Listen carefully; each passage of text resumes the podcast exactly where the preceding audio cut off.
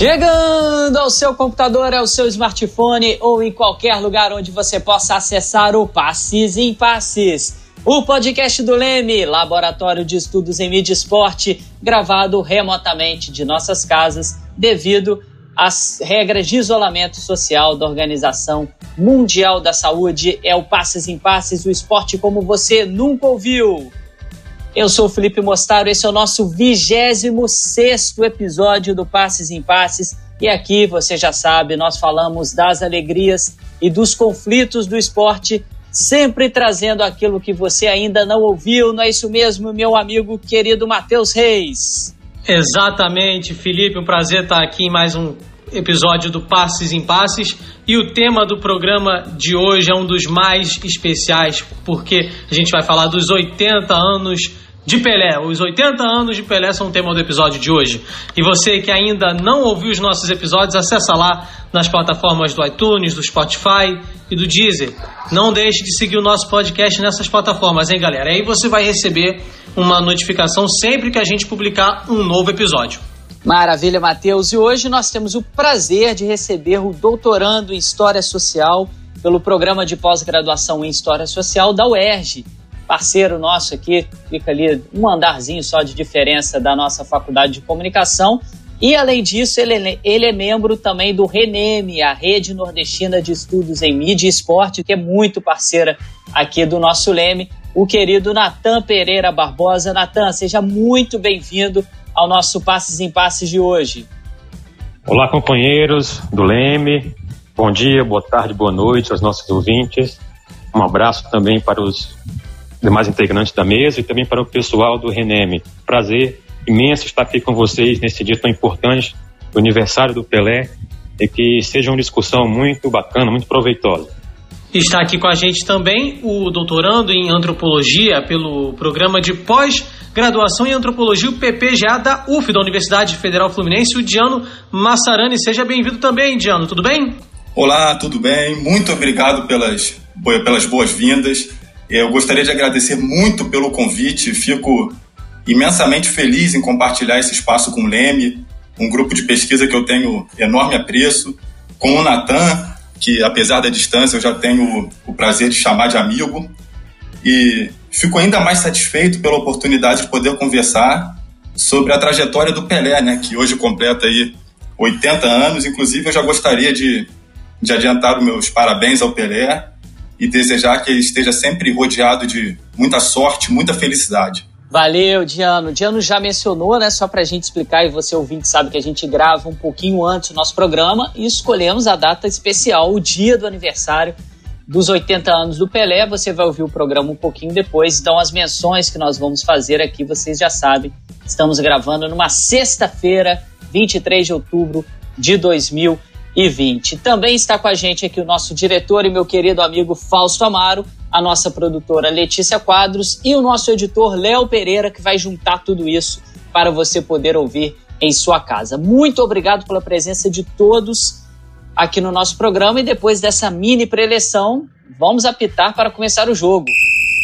Alguns dividem o tempo em antes de Cristo e depois de Cristo. No mundo do futebol, alguns também fazem essa divisão em AP e DP, obviamente antes de Pelé e depois de Pelé. Quem sugere essa divisão entende que o Pelé mudou o que seria o esporte, mudou o futebol, com um porte físico, com um bom porte físico e aliado a uma habilidade extraordinária, velocidade, poder de finalização certeiro. Pelé transformou as partidas em espetáculos e constantemente sobrava em cima de seus adversários. Pelé fazia gol de tudo quanto era jeito. De cabeça, com a perna direita, com a perna esquerda, cobrando falta de pênalti ou em jogadas de velocidade. Cada gol desse tipo, o Pelé tem um gol marcante. O seu talento incomparável e a união das melhores habilidades com o atacante pode ter fizeram com que ele seja considerado o rei do futebol. E para aqueles que acham que a opinião dos brasileiros está apenas baseada aí na questão da nacionalidade, por ser brasileiro, não somos apenas nós brasileiros que pensamos desse jeito. Tem muita gente também, diria que é a maioria. Por exemplo, em 81, Pelé recebeu até do jornal francês L'Equipe o troféu né, e alcunha que é reproduzido até hoje de atleta do século. Pois é, Matheus. Então, para falar dos 80 anos do Pelé, a gente precisaria de uma temporada inteira do nosso Passes em Passes, mas a gente escolheu, a gente vai tentar fazer dentro dos 90 minutos. É muita história. E para a gente dividir esse nosso episódio de hoje, para ficar mais fácil, para a gente contar o que foi essa carreira maravilhosa do Pelé, nós criamos uma linha temporal para você entender, nosso ouvinte, nossa querida ouvinte, o que era o Brasil esportivamente, historicamente, sociologicamente, antes do Pelé, durante a carreira do Pelé e depois da carreira do Pelé, até para a gente conseguir contextualizar e dimensionar a importância que ele teve em todos esses aspectos que eu citei acima. Sempre lembrando aos nossos ouvintes que aqui você escuta o esporte como nunca ouviu. Por que, eu estou falando isso? Porque além de prestar uma homenagem de, a esses 80 anos do ícone mundial, como diversos programas esportivos estão fazendo, aqui nós vamos indicar uma abordagem crítica também de alguns pontos da sua construção, principalmente a construção mediática, sem, óbvio, nunca desmerecer seus feitos espetaculares dentro de campo. Pois é, Felipe, aí a gente vai começar com uh, o Brasil pré-Pelé, digamos assim partindo do seu nascimento no ano de 1940. E aí eu vou pedir para o Natan e o Diano, na, na, primeira participação deles, né, de explanação, para eles falarem um pouquinho, para quem está escutando a gente, no Passes em Passes, sobre esse contexto brasileiro, Brasil pré-Pelé. Como eles identificam, como eles interpretam o Brasil e o futebol brasileiro, e até porque não mundial, antes do Pelé mostrar todo o seu talento no mundo, aí principalmente para o mundo inteiro, a partir da Copa do Mundo de 1958. Natan, Diano, palavra com vocês. Eu acho que um trabalho que nos ensina muito sobre o contexto brasileiro quando o Pelé estava dando seus primeiros passos no futebol, ou até antes até do Pelé estrear pelo Santos, é um trabalho que foi escrito pela, pela saudosa Simone Guedes, a quem eu aproveito aqui o espaço para agradecer por tudo que ela fez pelo futebol brasileiro. Né? É, o trabalho da Simone é um trabalho onde ela analisa um relatório que foi produzido pelo João Lira Filho sobre a Copa do Mundo de 1954 para a CBD, para a Confederação Brasileira de Desportos, que então era a, a entidade né, que administrava o esporte brasileiro e o futebol brasileiro. O João Lira Filho era um dos nomes mais proeminentes das ciências humanas e sociais brasileiras ali na, na década de 50. E ele tinha grande penetração no campo dos esportes. Tanto que ele foi o chefe da delegação brasileira na Copa do Mundo de 54, quando ele produziu esse, esse relatório. E segundo ali o estudo de, da, da Simone, esse relatório produzido pelo João Lira Filho para a CBD avaliava os jogadores brasileiros como jogadores instáveis, descontrolados, desequilibrados em oposição aos jogadores europeus, que eram vistos ali naquele relatório como racionais, maduros, cultos, com autocontrole. Então, na, na visão daquele relatório do João Lira Filho, a derrota da seleção brasileira na Copa do Mundo de 1954 para a seleção da Hungria e a consequente eliminação, ela é entendida ali como, como reflexo de um povo brasileiro que era visto como atrasado e imaturo diante de povos europeus que eram vistos como avançados, cultos e emocionalmente controlados, né? Então, assim, certamente essa visão apresentada nesse relatório da CBD, ela não era a única visão que em meados dos anos 50 tentava, né, e buscava, se propunha a interpretar o povo brasileiro. Mas eu acho que dada a posição do João Lira Filho no campo esportivo, não parece arriscado sugerir que era uma, uma visão que encontrava muito eco dentro da própria CBD. Então, eu acho que assim, quando o Pelé começou a jogar, quando o Pelé chegou à seleção brasileira ali em 1957, apenas um ano após a estreia dele como profissional, os obstáculos que o Pelé tinha à frente não eram apenas os jogadores adversários, né? O Pelé também tinha como obstáculos algumas perspectivas sobre o povo brasileiro que eram produzidas aqui mesmo no nosso país. Muito bom, Diano, muito bom. Para passar para o Natan, né? É, Natan, além disso tudo, né, que o Diano já, já mencionou, já explicou aqui para gente, tem toda essa parte sociológica, né, do racismo impregnado no nosso país, E aí a gente tem, desde a construção do Gilberto Freire, lá principalmente com o artigo Futebol Mulato, em 1938, uma tentativa de indicar que essa miscigenação seria algo muito positivo para o povo brasileiro. Mas aí acontece a Copa de 50, a gente tem algumas narrativas aí em cima do Barbosa, do Bigode, a gente já falou bastante isso aqui no nosso podcast é, sobre os 70 anos do Maracanã, que é a história dos dois né, se confunde com essa própria história. E fala um pouquinho para a gente né, dessa parte mais histórica, realmente, desse contexto histórico do Brasil, em que o Pelé, esse menino negro, chega como uma esperança da seleção brasileira na Copa de 58. Olha só, eu penso que o Pelé ele nasceu num contexto muito interessante. Um contexto que inevitavelmente influenciou a todo o movimento biográfico que, que pensou o Pelé posteriormente. Né? Uh, primeiro, porque o Pelé ele vai nascer num contexto pós, pós do Casa Grande Senzala, né, do Gilberto Freire, e pós o artigo famoso Gilberto Freire no Jornal de Pernambuco. Né? Então, a gente, a gente pode dizer que já existia um imaginário né, que pensava um negro, né, e que o Pelé nasce dentro desse imaginário, né, do que se esperava de um jogador negro. Então o Pelé cresce nesse imaginário, né, e esse imaginário posteriormente vai ser aplicado ao Pelé, né, e toda e, em toda a sua trajetória. E aí ele nasce nesse contexto, né, uh, pós Casa Grande Senzala, e ele vai crescendo na década de 40, chega na década de 50, e o Brasil, na década de 40, era uma nação né, que procurava se inserir, em um contexto mais global, era uma nação que procurava se inserir no, no, no sistema capitalista, né, como uma nação moderna, como uma, como uma nação industrial, né, muito em função da, da crise que o mundo vivia, da, da Segunda Guerra Mundial. Né? E tanto que esse contexto de crise mundial vai acabar influenciando a, a vinda da Copa do Mundo, como vocês bem sabem, a Copa do Mundo ser realizada no Brasil, né, em 1950.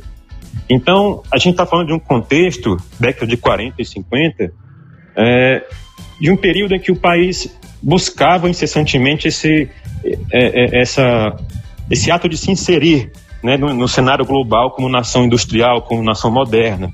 Né? E, e, o esforço coletivo, o esforço governamental, inclusive, vem no sentido de trazer a Copa do Mundo né, uh, para a América do Sul, para o Brasil, é, nesse esforço de, de, de, construção de uma nação moderna, né, via futebol, via futebol. E aí o Pelé, nesse contexto, ele vai ser muito importante, principalmente nas narrativas biográficas, que é o meu objeto de pesquisa, porque, como a gente sabe, o Brasil perde a, a o jogo final contra o Uruguai, né? E uh, toda a construção posterior do ídolo da nação que, que antes era carente de ídolos vai ser sobrecarregado sobre o Pelé. Ele vai ser a resposta, ele vai ser o esperado, ele vai ser o Messias, e que eu falo Messias entre aspas, usando aqui as palavras do, dos biógrafos que usam muito esse, esse termo, em especial Mário Filho, na década de 60, né? ele vai ser o Messias.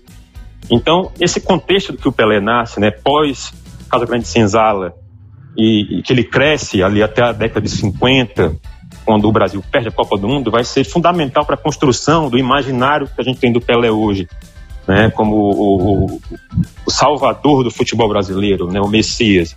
Então, são questões bem pertinentes de serem analisadas. Maravilha, Natan. Já está feita essa apresentação né, do que era o Brasil antes do Pelé despontar como jogador, como o Diano indicou muito bem, o Natan também.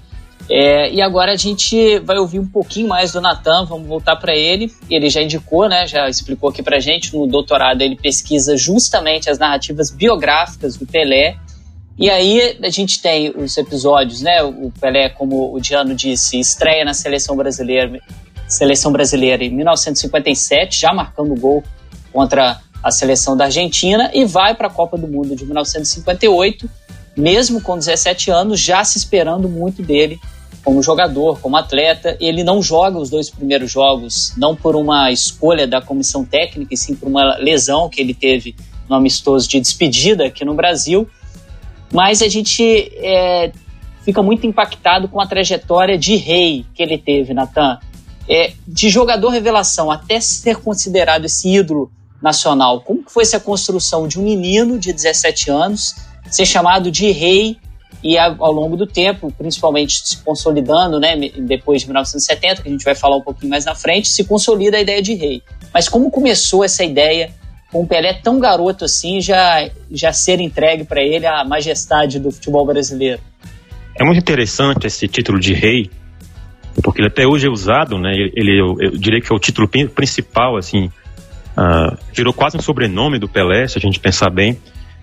E é um termo que surgiu com o Pelé muito novinho ainda. Assim, a France Football já em 58 já se, já, já se reportava o Pelé como rei. E também em 58, mas diferentemente da France Football, uh, antes do título mundial conquistado pelo Brasil, o Nelson Rodrigues, em, em crônica, também chamou Pelé de rei.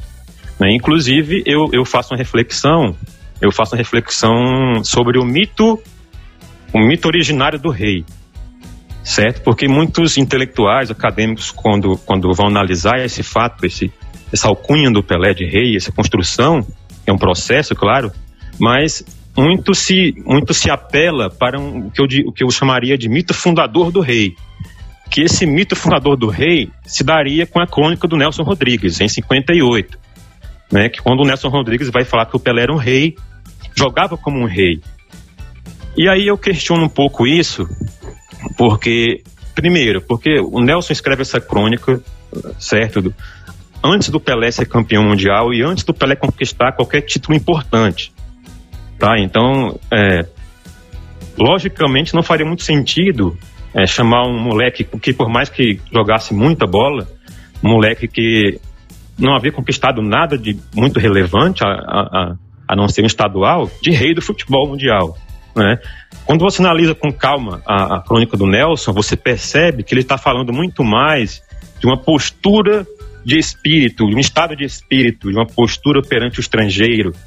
Porque lembremos que o Nelson Rodrigues trabalhava com a ideia do, do, da síndrome de vira-lata, né? que, que, como todos sabem, seria esse complexo que o brasileiro teria perante o, o estrangeiro, o, o, o, ser humano estrangeiro. Né? o brasileiro se sentia inferior, se sentiria rebaixado, se sentiria sempre humilhado. E, segundo Nelson Rodrigues, o Pelé, ele quebrava com isso, porque ele jogava com autoridade, ele encarava os adversários por cima. Então, veja, o rei que o Nelson Rodrigues se refere não é o rei do futebol mundial, com suas conquistas, com seu tricampeonato mundial, com seus prêmios individuais, com seus mil e tantos gols. Não é esse rei que ele está se referindo. Ele está se referindo a um, a um, um rei que quebrava com esse, com esse, com esse espírito vira-lata, certo? Então, esse título de rei, uh, os narradores de hoje, da contemporaneidade, ele, eles voltam à crônica do Nelson, se apropriam desse, desse termo rei, certo? E, e cometem meio que um anacronismo, né? Porque eles aplicam o rei do Nelson Rodrigues ao rei do futebol mundial, mega campeão do mundo, né? Então, eu, eu, penso que teria essa diferenciação, né? Para a gente partir da, da, da, a gente começar a, a, a, debater essa história do rei do futebol, a gente precisaria debater também esse mito fundador do rei, né? Que seria essa crônica que, ao meu ver, é utilizada equivocadamente é, tanto por narradores, jornalistas, como também por acadêmicos. O Diano também tem pesquisas sobre o Pelé, é por isso que ele também está aqui uh, despejando todo o seu conhecimento no episódio do Passes em Passes sobre os 80 anos do Pelé. E uma dessas pesquisas né, é o artigo de revelação a Rei, representações sobre Pelé na revista A Gazeta Esportivo Ilustrado, nas décadas de 50 e 60. E aí, Diano, eu queria que você também falasse um pouquinho também sobre essa construção da imagem que, no seu estudo, né, a Gazeta Esportiva Ilustrada né, acaba fazendo também do Pelé. É, é, vai na toada do que também o Natan disse? Como é que foi essa construção de imagem? Então, amigos, é, sim, sim, como o Natan colocou de maneira muito pertinente, devemos pensar essa construção de Pelé como um rei, como sendo um processo, né? No, no meu caso, foi uma surpresa enorme quando eu tive o contato com as, com as edições da revista Gazeta Esportiva Ilustrada dos anos 56 e 57, porque ali foi a primeira vez que eu li textos jornalísticos que apresentavam alguma dúvida sobre o que o Pelé seria capaz de fazer em campo. Né? Não eram dúvidas com relação ao talento futebolístico de Pelé, longe disso. Né? Desde os primeiros passos de Pelé no Santos, em 1956, ele já surgia representado ali na, na Gazeta Esportiva Ilustrada como um jogador de virtudes futebolísticas as, as mais diversas. Mas as dúvidas eram com relação à falta de experiência e à falta de preparo físico que o Pelé teria por causa da sua pouca idade, né? 16, 17 anos. Eu acho ali que se existe uma palavra que poderia definir como Pelé era representado antes da Copa do Mundo de 58, no início ali da sua trajetória, essa palavra seria revelação. Revelação no sentido de que era um jogador de enorme talento, mas cuja meninice trazia obstáculos e gerava suspeita. Né? Então Pelé não era representado ainda como um, um grande craque. Naquela época, um termo muito comum para se referir aos grandes craques era o termo cobra. Né? Um grande craque era chamado de cobra. E quando Pelé estreou pelo Santos em 56, vale lembrar que o Santos era o atual campeão paulista. O Santos tinha conquistado o título paulista e era visto como um time de cobras. Né? Tinha o Jair Rosa Pinto, por exemplo. Né? O Pelé, ele não era um desses cobras naquele momento. Ele era visto como uma revelação entre os cobras. Um momento que eu acho muito emblemático o Felipe mencionou o amistoso de, de despedida antes da Copa de 58. Era um amistoso entre a seleção brasileira e o Corinthians. E, e o Pelé se contundiu nesse amistoso. E a, a revista Gazeta Esportiva Ilustrada comenta que a contusão de Pelé foi providencial, porque a dupla de ataque passou a ser formada pelo Mazola com Vavá, a seleção brasileira engrenou e venceu de 5 a 0 aquele amistoso. Então, assim, Imagina a surpresa de ver uma avaliação de que a contusão de Pelé teria sido providencial para a seleção brasileira deslanchar, né? E aí vem a Copa do Mundo de 58, e quando o Pelé chega, eu vejo ali na Gazeta Esportiva Ilustrada que existia um cuidado para que não fossem depositadas muitas responsabilidades sobre os ombros do Pelé, por causa justamente da pouca idade que ele tinha. Mas aí ele entra com a Copa do Mundo em andamento, né, no jogo contra a seleção da, da União Soviética. Aí vem quartas de final contra o País de Gales, um jogo duríssimo, 1 a 0 gol de Pelé. Vem a semifinal contra a França, 5 a 2 para o Brasil, três gols de Pelé. Vem a final contra a anfitriã, a seleção da Suécia, outro 5 a 2 dessa vez com dois gols de Pelé. E aí a gente observa uma mudança muito significativa na forma como Pelé passaria a ser representado na, na Gazeta Esportiva Ilustrada. Né? Agora a meninice já não era mais um obstáculo. É, revista após revista, Pelé surgia como inquestionável, incomparável. Se antes ele era uma revelação entre os cobras, agora ele não era apenas um cobra, ele era chamado de cobra-mor. Né?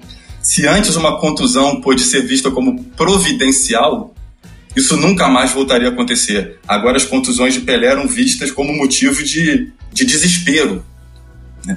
Se antes não deveria colocar muitas responsabilidades sobre os ombros de Pelé, agora ele não era apenas a esperança de vitória, ele já era praticamente a certeza de, de que a vitória viria, né? E aí temos também muitos textos que passaram a acompanhar as excursões do Santos e da seleção brasileira e esses textos se referem a um Pelé como um grande ídolo do futebol mundial. Né? Pelé seria um ídolo em todos os continentes. Mas, ao mesmo tempo, esses textos reforçavam que ele podia, sim, ser adorado no mundo inteiro. Mas ele era um patrimônio nacional, ele era um patrimônio brasileiro, embaixador do Brasil no mundo. Né?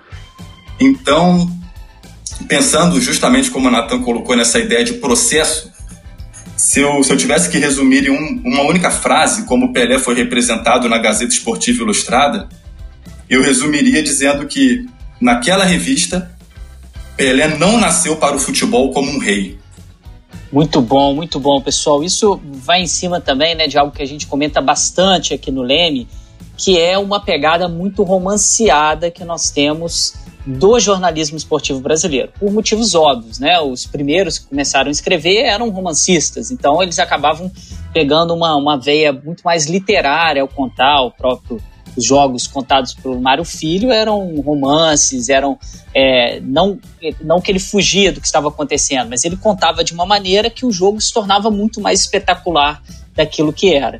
E aí a gente, nesse processo, a gente acaba pegando o último capítulo né, da novela do Pelé e colocando o, grande finale, né, o plot ali final de dele ser o rei do futebol como algo que o acompanhou durante a sua carreira inteira e a gente já está indicando aqui, muito bem indicado por vocês dois, que não foi tão rei assim durante todo esse tempo. Né? O nosso queridíssimo coordenador, Ronaldo Elal, ele fez é, um programa de, de pós-doutorado na França recentemente e ele passou a analisar algumas Copas do Mundo, dentre elas a Copa do Mundo de 58, e ele revela que nos próprios jornais franceses eles se encantaram muito mais com o Didi e com o Garrincha. E, obviamente, ninguém diria que o Pelé era um mau jogador, jogador espetacular, mas uma grande promessa, uma grande revelação do futebol brasileiro.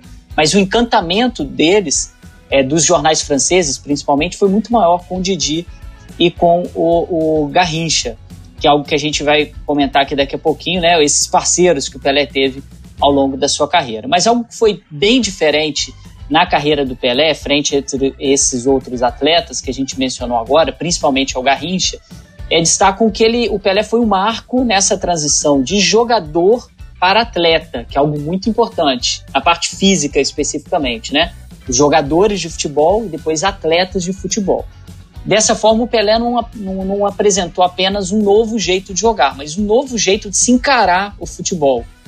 Diano, na sua opinião, qual foi a importância dessa preparação do Pelé e dessa representação do Pelé de alguém, além de ser espetacular com a bola, sem, além de ser um cara genial, de ter uma preparação, uma organização para se jogar, que era algo, como você disse muito bem, né, nesse, no, nesse texto que a Simone Guedes faz abordagem do relatório do João Lira Filho, que o brasileiro era desorganizado, muito naquele sentido do Gilberto Freire, né? Muito dionisíaco e apolínico. Então, a gente vai falar isso daqui a pouquinho mais profundidade, mas o Pelé seria esse exemplo apolínico do cara, além de ser genial, um cara que se preparava para isso e como que isso impactou na representação do próprio futebol brasileiro. Como que vocês dois observam isso? A gente começa com o Diano, depois passa para o Natan.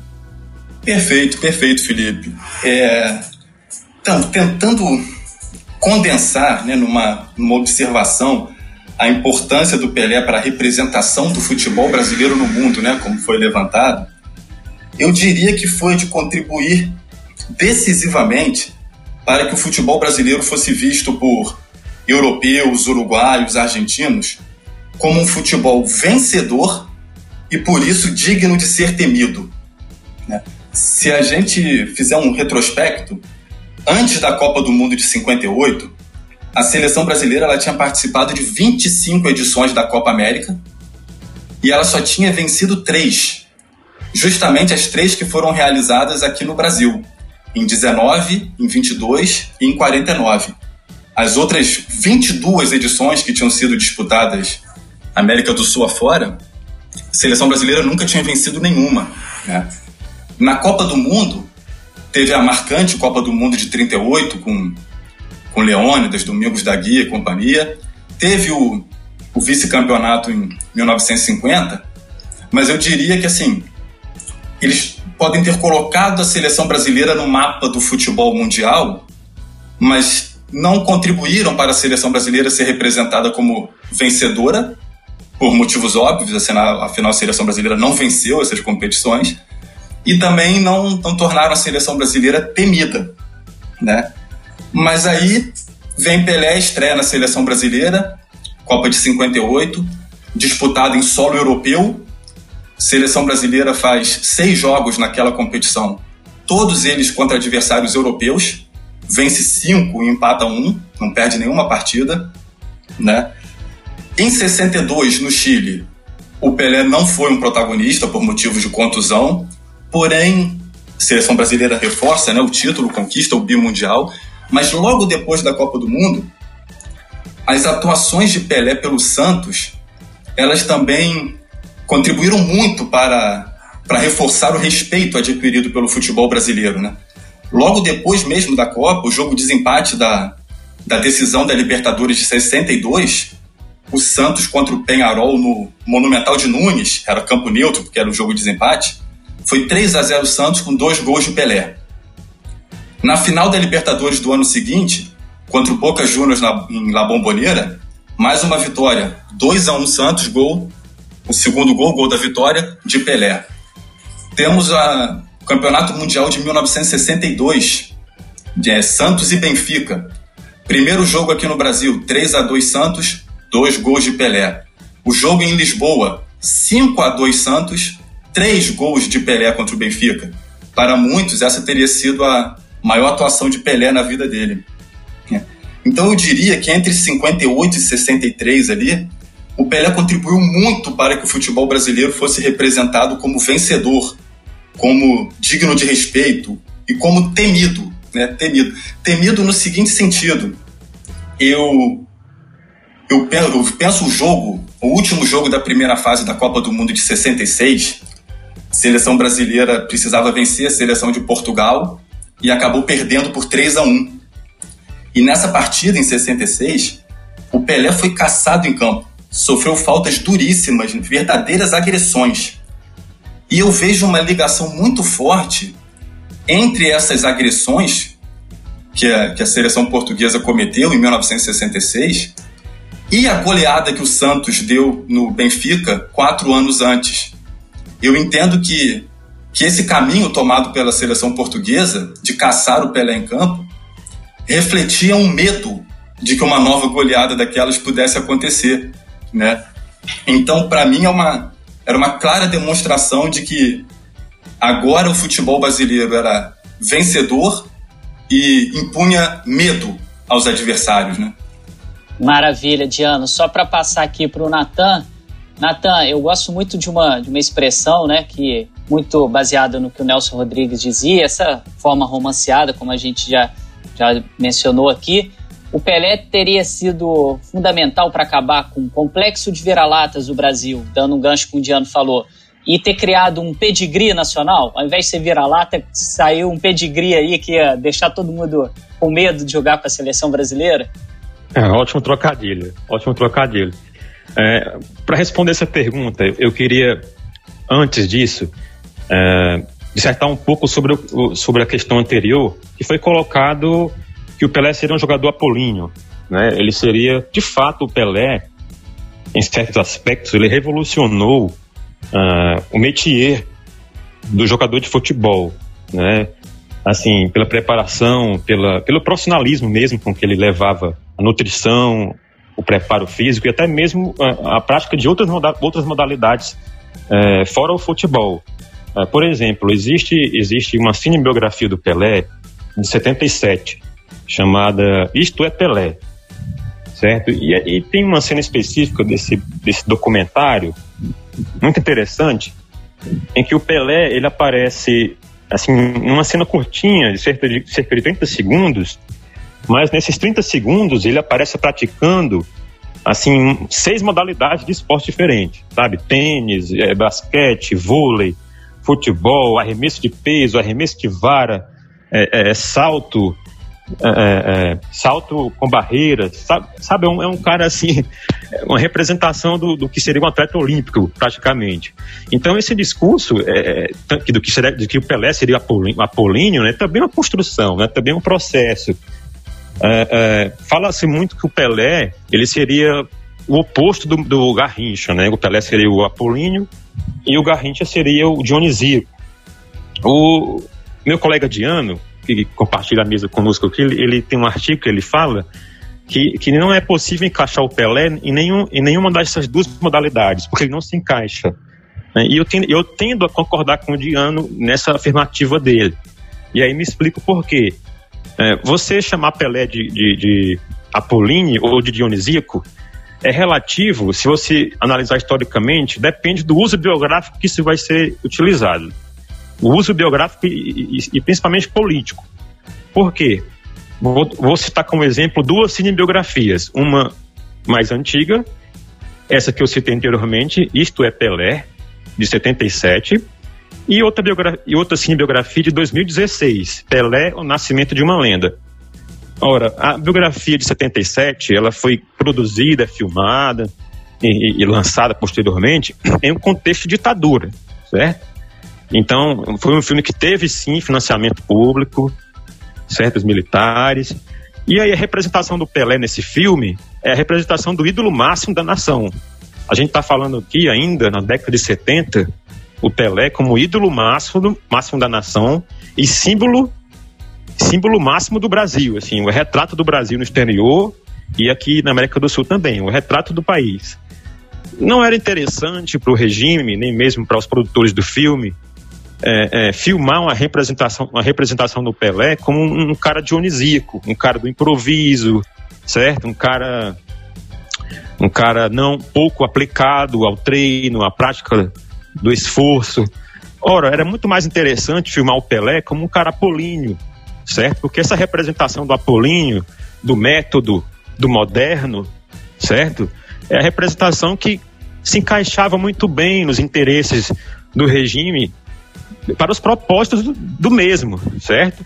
Dado que o regime financiou também o filme. Então, produzir uma imagem do Pelé, essa imagem do Apolíneo do moderno, do ídolo máximo do país, era importante para o regime, regime, também. Então veja como essa construção da Apolíneo, ela, ela, ela, é bem localizada nos contextos. E aí vamos para outra, cinebiografia, 2016, filmada em um contexto pós-ditadura, né, um contexto já de democracia, e aí é interessante porque essa, essa representação da Pauline, ela some completamente na cinebiografia de 2016, chamada Pelé, o Nascimento de uma Lenda. Por quê?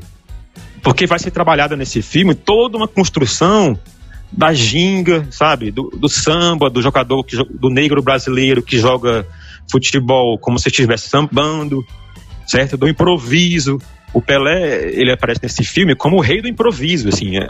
Existem cenas no filme que o Pelé treina futebol dando embaixadinhas com mangas, sabe, com frutas. Então, eu, eu penso isso como, como, como o símbolo máximo, assim, de, do que seria improvisar futebol, né? Então, veja como, como é bem localizado, né? Então, você, você, você é, é, é chamar Pelé de Apolíneo ou Dionisíaco, eu diria, depende. Depende do contexto. Isso também é uma construção, foi um processo, né? E, e dependendo do uso biográfico que você queira, né, esse, esses títulos vão estar muito bem localizados numa linha temporal. Muito bom, Natan, muito bom. Isso que você falou assim é muito claro, muito muito óbvio, né? Na minha pesquisa é, que eu fiz foi sobre os técnicos, né, da seleção brasileira, mas obviamente nos jornais estava lá é, bem escancarado que se falavam sobre o Pelé. E a construção dos jornais brasileiros na Copa de 70, principalmente, só para a gente finalizar aqui essa parte da carreira né, do, do Pelé, para a gente pular para essa outra parte entender o pós-Pelé. É, em 1970, a gente tinha uma comissão técnica recheada de militares, em que a grande, o grande foco que os jornais colocavam que a seleção brasileira tinha conseguido jogar daquela forma era por conta da organização e disciplina. Isso era muito claro em três jornais: Jornal do Brasil, Folha de São Paulo e no jornal o Globo. Obviamente, isso está atrelado a uma preparação militar, que é organização e disciplina. E aí surge muito essa ideia do Pelé, como você mencionou, né, muito mais apolíneo, né, que é esse cara que o improviso, rebeldia, que ficava meio caracterizado é, muito também nessas metáforas, nessas construções, em cima do Garrincha, que era um cara rebelde, do drible, do improviso, como ele não fazia parte dessa seleção, pôde-se exaltar a capacidade física que o Pelé tinha nessa Copa, não só do Pelé, mas da seleção brasileira inteira. E isso muito exaltado como, olha, tá vendo? A partir do momento em que os militares colocaram a mão, algo que a gente não teve em 66, foi disciplina e organização, isso acabou sendo construído e sendo colocado aí o Pelé como, vou colocar apenas em muitas aspas, né, como um jogador que tinha uma preparação física muito boa. E se exclui algumas coisas, né? Na, na construção dessa memória sobre a Copa de 70, se fala é, muito do talento da seleção brasileira, mas naquela época se falou muito também da organização e dessa disciplina, como uma ideia de fixar, de atrelar essa seleção brasileira ao regime militar da época que a gente pode aprofundar isso um pouquinho mais. Natan, só para a gente finalizar então, pode comentar alguma coisa em cima disso que eu disse e dessa, dessa trajetória do Pelé, como o Diano já tinha comentado antes, que começa lá em 58, 62 tem o título da seleção, em 1970 como fosse o grande finale né, da sua carreira, principalmente na seleção brasileira, conquistando a Julie Simé de forma definitiva e saindo da Copa do Mundo como um atleta espetacular, um jogador espetacular. Sem dúvida, muito bem lembrado. A, a formação da comissão técnica em 70 ela foi inteiramente militar. E isso contribuiu certamente para todo imaginário, inclusive do próprio Pelé. Né? O próprio Pelé, ele, ele, ele bebeu muito desse imaginário militar, certo? Desse imaginário da, da regra, certo? Do método. E, e, tanto que ele faz questão mesmo, até nas, pró nas próprias autobiografias, que uma que ele escreveu e outra que o, o, que ele ditou para o biógrafo escrever, ele faz questão mesmo de frisar esse ponto, assim, do método, né, da paciência, de você se abster dos, dos vícios, certo? Se abster das noites, e você focar na sua disciplina como jogador de futebol, né, na sua, como se fosse um soldado, assim, que se prepara para a guerra. Então essa lógica militar está muito presente em, no discurso do Pelé, inclusive nas, nas obras biográficas, assim. E, e, e quanto ao que você falou da, da, da, trajetória, né, das Copas, há também toda uma questão da construção do herói, né, do, do, do mito do herói. Né?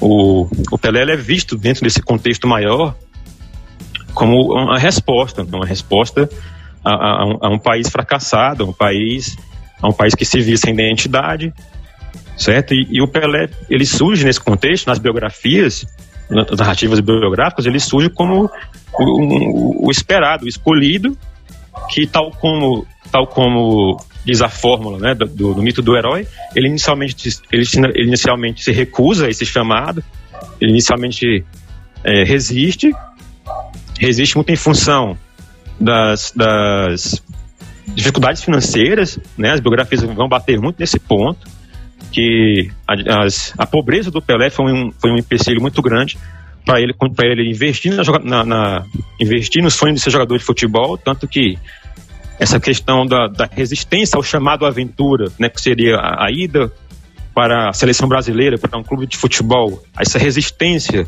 do herói à, à aventura se daria muito em função da pobreza, né, que diria o dilema. Eu, eu vou tentar ser jogador de futebol e fracassar como meu pai fracassou, e deixar minha família na pobreza, ou continuo em casa, dentro de casa, e tento me virar por aqui, né, fazer um bico aqui ou colar, né? Então, os biógrafos, os biógrafos vão muito colocar esse dilema na cabeça do Pelé. Então, veja como é, toda a biografia ela segue essa lógica da construção do mito do herói, certo? Do chamado aventura, da resistência, e finalmente a consagração dele, né? Ele vai à Copa, conquista o Elixir, a, Copa do Mundo, e retorna ao Brasil vencedor, glorioso, com Elixir em posse, né, para a alegria das massas. Pelé é o único jogador a ter três títulos de Copa do Mundo na carreira. Inclusive, foi o mais jovem a conquistar essa taça. Né? Na última Copa, o Mbappé quase chegou, é um pouquinho mais velho, questão de meses ali que o Pelé. O Mbappé passou a ser o segundo mais jovem a conquistar uma Copa do Mundo, mas não tirou essa marca do Pelé. Pela seleção, o Pelé tem 95 gols anotados em 114 partidas. Né? É, só para trazer uns números, né? uma média incrível aí de 0,83 gol por jogo. Já pelo Santos, passou dos mil gols de mil partidas, 1.091 bolas nas redes em 1.116 jogos. Uma média ainda mais impressionante de quase um gol por jogo, 0,97. E uma das histórias mais famosas que o Pelé fez parte quando era jogador do Santos foi o fato de a equipe ter parado uma guerra. Né? A partida aconteceu no solo nigeriano no ano de 69, quando o país vivia a Guerra de Biafra, já há dois anos. E aí né, o impacto do, do, time, né, da seleção brasileira ali foi tão grande que o governador da região acabou decretando feriado e liberou uma área de conflito para que todos pudessem assistir ao jogo. E aí o Santos embarcou no avião de volta para o Brasil, a guerra foi reiniciada logo em seguida. E aí aquele time do Santos, né, ah, tinha esse poder muito pelo fato de ser liderado pelo Pelé uma figura imponente aí até mítica e uma dessas histórias, né? É, essa é uma das histórias que confirmam realmente essas representações. Esse episódio acaba dimensionando o tamanho do Pelé para o mundo. E aí eu pergunto para vocês, Natan e Diano, como vocês dimensionam a importância de um ídolo tanto para o esporte quanto para a sociedade? Eu diria que talvez o Pelé foi, mesmo sem a formação, eu acho que foi um dos principais diplomatas que o Brasil teve na história, né, em relação a esse papel fora das quatro linhas também. Ah, excelente, Matheus. Diplomata, acho que foi uma palavra muito bem selecionada. Né? E, pessoalmente, eu só comecei a, a ter noção desse, desse alcance do Pelé como um ídolo quando eu estive no México, em 2011. Eu estava a trabalho, estava em Guadalajara, e num determinado dia eu precisei pegar um táxi, seria uma viagem longa, de mais de uma hora, quase duas horas de viagem, e o taxista era um senhor que já devia ter ali uns 70 anos. Nunca me esqueci dele, seu Pedro. A gente foi conversando, a viagem toda, uma conversa agradabilíssima. E aí, quando chegamos no, no destino, né, no meu hotel, aí eu me despedi, aí o Pedro me perguntou assim, Diano, posso te pedir um favor? Eu falei, claro, Pedro. Aí ele pegou um caderninho, uma caneta e falou assim, me dá um autógrafo. Aí eu, na hora eu pensei assim, ah, autógrafo em espanhol deve ter um sentido diferente de autógrafo em português, né? Eu falei, ah, mas como assim autógrafo? Ele, é, não, me dá o seu autógrafo aqui no meu caderninho. Aí eu falei, mas por que, que você quer meu autógrafo? Aí ele, porque você é conterrâneo do Pelé, você nasceu na mesma terra do Pelé. E aí eu fiquei meio assim, sem, sem reação, eu fiquei pensando, ele queria um autógrafo meu só porque eu tinha nascido no Brasil, assim como o Pelé.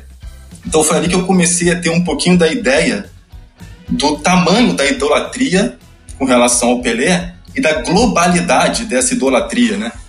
E aí eu acho que se a gente for pensar assim, por exemplo, em comparação com Maradona, não é que o Maradona não não tenha sido e ainda não seja idolatrado em diversos cantos do mundo. Certamente é. Mas o que eu gostaria de dizer é que assim, é eu acho que é possível compreender o Maradona enquanto ídolo olhando para a idolatria dos torcedores argentinos e dos torcedores do Napoli. A gente consegue compreender muito da idolatria do Maradona olhando para os torcedores argentinos e para os torcedores do Napoli. E eu acho que no caso do Pelé, eu acho que essa compreensão ela vai muito além da idolatria dos torcedores brasileiros e dos torcedores do Santos. O Pelé se configura um, um ídolo global. Né? Um, um outro momento onde eu eu também consegui captar um pouco mais dessa globalidade do, do Pelé foi quando eu, faz alguns anos, eu comecei a colecionar selos postais, né?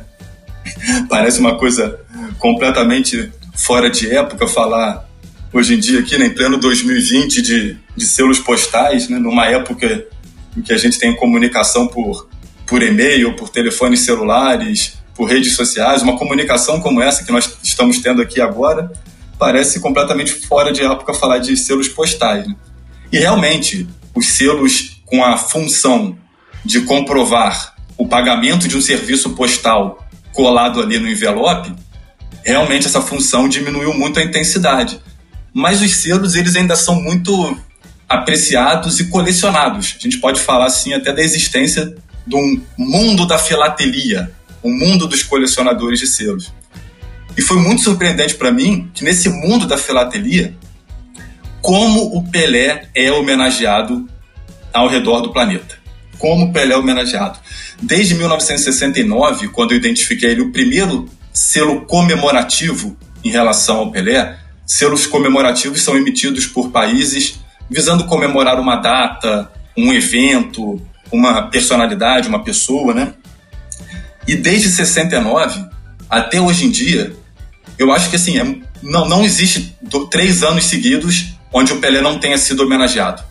Pelé é homenageado praticamente a todo ano por países os mais diferentes, né? São países do, de regiões como é, Caribe, é, Oriente Médio, África Ocidental, Micronésia, América Latina, Europa Meridional. O canto que a gente pegar do planeta, nós vamos encontrar Pelé sendo homenageado pelos selos postais.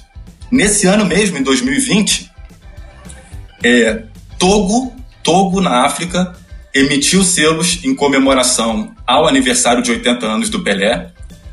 O São Tomé e Príncipe emitiu selos em comemoração aos 30 anos da liberdade de Nelson Mandela, da prisão. E um desses selos tem o Nelson Mandela abraçado com o Pelé. E hoje mesmo, data do aniversário do Pelé, o Brasil emitiu selo comemorativo aos 80 anos do Pelé. Né? Então, eu acho que assim, a pergunta se referindo à, à dimensão do Pelé enquanto um ídolo, eu diria que no caso do Pelé, é, eu acho que é essencial tentar compreender a globalidade da, dessa idolatria. Acho que só assim a gente entende a, a magnitude do Pelé. Sem dúvida, Giano. Ah, quando a gente está falando do Pelé, a gente, tá falando, a gente não está falando apenas de um jogador, né? a gente está falando de um mito. Pelé assim, é, é um dos poucos casos na, no mundo contemporâneo de alguém que alcançou esse status de mito, não de hoje, de muito tempo. Então a potência, a força da figura do Pelé é algo assim assustador. Né? É, tanto que o Pelé ele, ele vira ele vira sinônimo de Brasil. Assim, é, é o rosto do Brasil lá fora. Assim eu diria. E, e, sabendo que o, o Pelé é o, é, seria o rosto do Brasil lá fora, houve todo um esforço histórico, tanto de governos quanto de biógrafos, para justamente se valer desse fato né, do Pelé ser o símbolo máximo, ser o rosto do Brasil, se valer desse fato para projetar no Pelé os anseios ou o que se queria que o Brasil fosse. Né? Então não foram poucos os usos políticos dessa mitologia do Pelé como, como ídolo potente do Brasil. Né? Vejam que em, em, na década de 60, de 60 o Mário Filho, na biografia, na biografia, na biografia Eu Sou Pelé, é, ele vai dizer que o Pelé foi o primeiro cidadão do mundo. O primeiro cidadão do mundo, isso em 60. Né? Então vejam o esforço do Mário Filho né, em, em, em, cravar, um fato dito histórico de que o Pelé teria sido o, o, o, o primeiro brasileiro. Inclusive, a gente, nós na história, a gente fala que o silêncio, né? O silêncio ele fala muito mais do que as palavras. Então, quando o Mário Filho ele diz que o Pelé foi o primeiro cidadão do mundo, isso é uma escolha que o Mário Filho está fazendo, uma escolha consciente. E ao fazer essa escolha, ele comete um silenciamento né, automaticamente. E aí ele silencia todo um, um panteão, né, um panteão de vultos históricos que até então se, se, se venerava no Brasil, né, como, os, como as figuras imperiais, Santos Dumont, certo? Então, há esse esforço todo de, de, de construir o Pelé, e muito se valendo também dessa mitologia né, que ele alcançou, dessa magnitude que o Diano muito bem colocou. E aí, companheiros, é, comentando um pouco do que, do que o companheiro falou, do fato de parar a guerra, a gente tem que, a gente não pode naturalizar isso, assim, porque isso faz parte da, dessa mitologia também, certo, de louvor. Seria um dos feitos heróicos do mito, certo? Dentro do, dentro do conjunto de feitos heróicos desse mito chamado Pelé, e aqui eu falo mito né, no sentido mais antropológico, né, é, dentro do, do, panteão, dentro do, do menu né, de, de feitos históricos e feitos espetaculares, estaria esse fato de, de, que o Pelé teria ajudado, contribuído junto com o time dos Santos a parar a guerra. E aí eu estou me recordando agora de um artigo do, do Florenzano, professor Florenzano. Ele escreveu esse artigo para o portal dos companheiros do Ludopédio, em que ele, em que ele questiona justamente esse fato de que o Santos teria possivelmente parado a guerra. E aí, para o professor Florenzano, essa, essa narrativa que hoje se reproduz muito, né, de forma muito gloriosa, muito fanista, de que o Pelé, o Santos de Pelé para uma guerra, seria uma narrativa até certo ponto duvidosa. E, e seria uma narrativa é, é, é equivocada. Por quê? Porque, segundo o professor Florenzano, é, essa versão de que o Santos parou a guerra seria uma versão é, é, que foi propagada na Nigéria por um político, né, que quis se valer politicamente da visita do Santos ao país, certo? E, e, e esse, e esse determinado político local é, querendo, querendo se valer desse fato do Santos estar jogando, do Santos uma equipe mundial mundialmente conhecida, disputada, do Santos estar por lá, ele se valeu dessa, dessa visita para produziu narrativa de que a guerra estaria uh, uh, suspensa, certo? Com a visita do Pelé e que ele seria um dos grandes responsáveis por esse fato impressionante. E aí o professor Florenzano vai dizer isso, que essa versão da, da, da paralisação da guerra foi, foi uma versão criada por esse político local. Inclusive ele recorre, ele recorre a jornais, é, tanto na Nigéria quanto ali de países próximos, e, e, e, busca provar de que a guerra de fato ela não, não teve necessariamente uma pausa. Né? O que se fala nessa pausa é muito mais uma produção de discurso político né, de alguém que tinha interesse nesse discurso, tinha interesse em, em, em propagar essa versão por interesses próprios, né, e que, que, que, hoje a gente reproduz isso muito facilmente, muito automaticamente, e a gente tem, tem que pensar com mais cuidado em relação a esse fato, porque ele, porque ele é um fato muito conhecido e faz parte né, desse, dessa mitologia de feitos do Pelé. Muito bom, Natan, muito bom também, Diano. É o nosso trabalho aqui no LEME, né, Laboratórios de Estudos de Mídia e Esporte, e no nosso Passos em Passos é falar, como a gente mencionou no início do programa, das alegrias, das tristezas do esporte e principalmente focar como o jornalismo esportivo, muitas e muitas, muitas vezes, embarca no senso comum, que é o que o Natan acabou de mencionar agora. Essa história é reproduzida por uma pessoa e as pessoas começam a reproduzir de uma maneira tão intensa se torna uma, uma grande verdade e que contribui por toda essa mitologia, né? todo esse simbolismo que o Pelé tem no mundo, no, nesse, esse cidadão global, né? como a gente mencionou agora, e se torna também um símbolo aqui no Brasil, é uma expressão quando você quer dizer que a pessoa é melhor da sua área, fala o Pelé da música, o Pelé do canto, o Pelé da academia, o Pelé se torna também uma simbologia de uma pessoa acima da média, uma pessoa muito boa. E o nosso papel aqui no programa, como eu disse no início, não é de maneira nenhuma depreciar o que o Pelé fez dentro de campo. A nossa análise aqui é a seguinte: o que simboliza o Pelé numa construção histórica durante esse período que a gente vem mencionando? Brasil antes do Pelé, a gente vai encerrar agora o Brasil durante o Pelé. Antropologicamente, sociologicamente, vamos começar agora no Brasil pós-Pelé, o que foi esse Brasil, principalmente as narrativas da imprensa, do jornalismo esportivo em torno dessa figura do Pelé depois que ele para, e principalmente o Natan pode até, quando voltar, é, me corrigir se eu estiver errado, a imensa maioria das biografias do Pelé são construídas posteriormente, depois do encerramento da sua carreira. Tem essa que ele mencionou muito bem, que é a do Mário Filho, né, que é, acho, se eu não me engano, acho que depois da Copa de 62, que ele faz uma, um, livro também fantástico é Viagem em torno de Pelé, que ele vai contando como foi seu dia a dia com, com Pelé, mas vai se contar uma história do Pelé depois que ele para de ser jogador e muitos e muitos mitos vão sendo incorporados à sua história, porque, óbvio, fica muito mais legal contar que o Pelé parou uma guerra, isso é óbvio, né? Para a construção do mito, isso é muito mais é, importante. E só para finalizar, antes de passar aqui, né, o Diano mencionou essa viagem internacional. A primeira viagem internacional que eu fiz foi para a Grécia no ano passado e eu tive a oportunidade de visitar o Museu do Futebol da Grécia. Não é um museu da federação, não é um museu é, do, da própria, do próprio país, né, do próprio governo. É um cara alucinado por futebol que tem, que foi construindo ao longo do tempo. Ele tem umas relações bem próximas né, aos, aos jogadores, a, a, o que seria a CBF lá na, na, na Grécia. Ele conseguiu construir um museu muito, muito interessante sobre a Grécia. E aí, obviamente, o maior feito do, do, futebol grego é a vitória na Eurocopa em 2004, né? Um gol do Caristeias lá contra Portugal, Portugal do Filipão.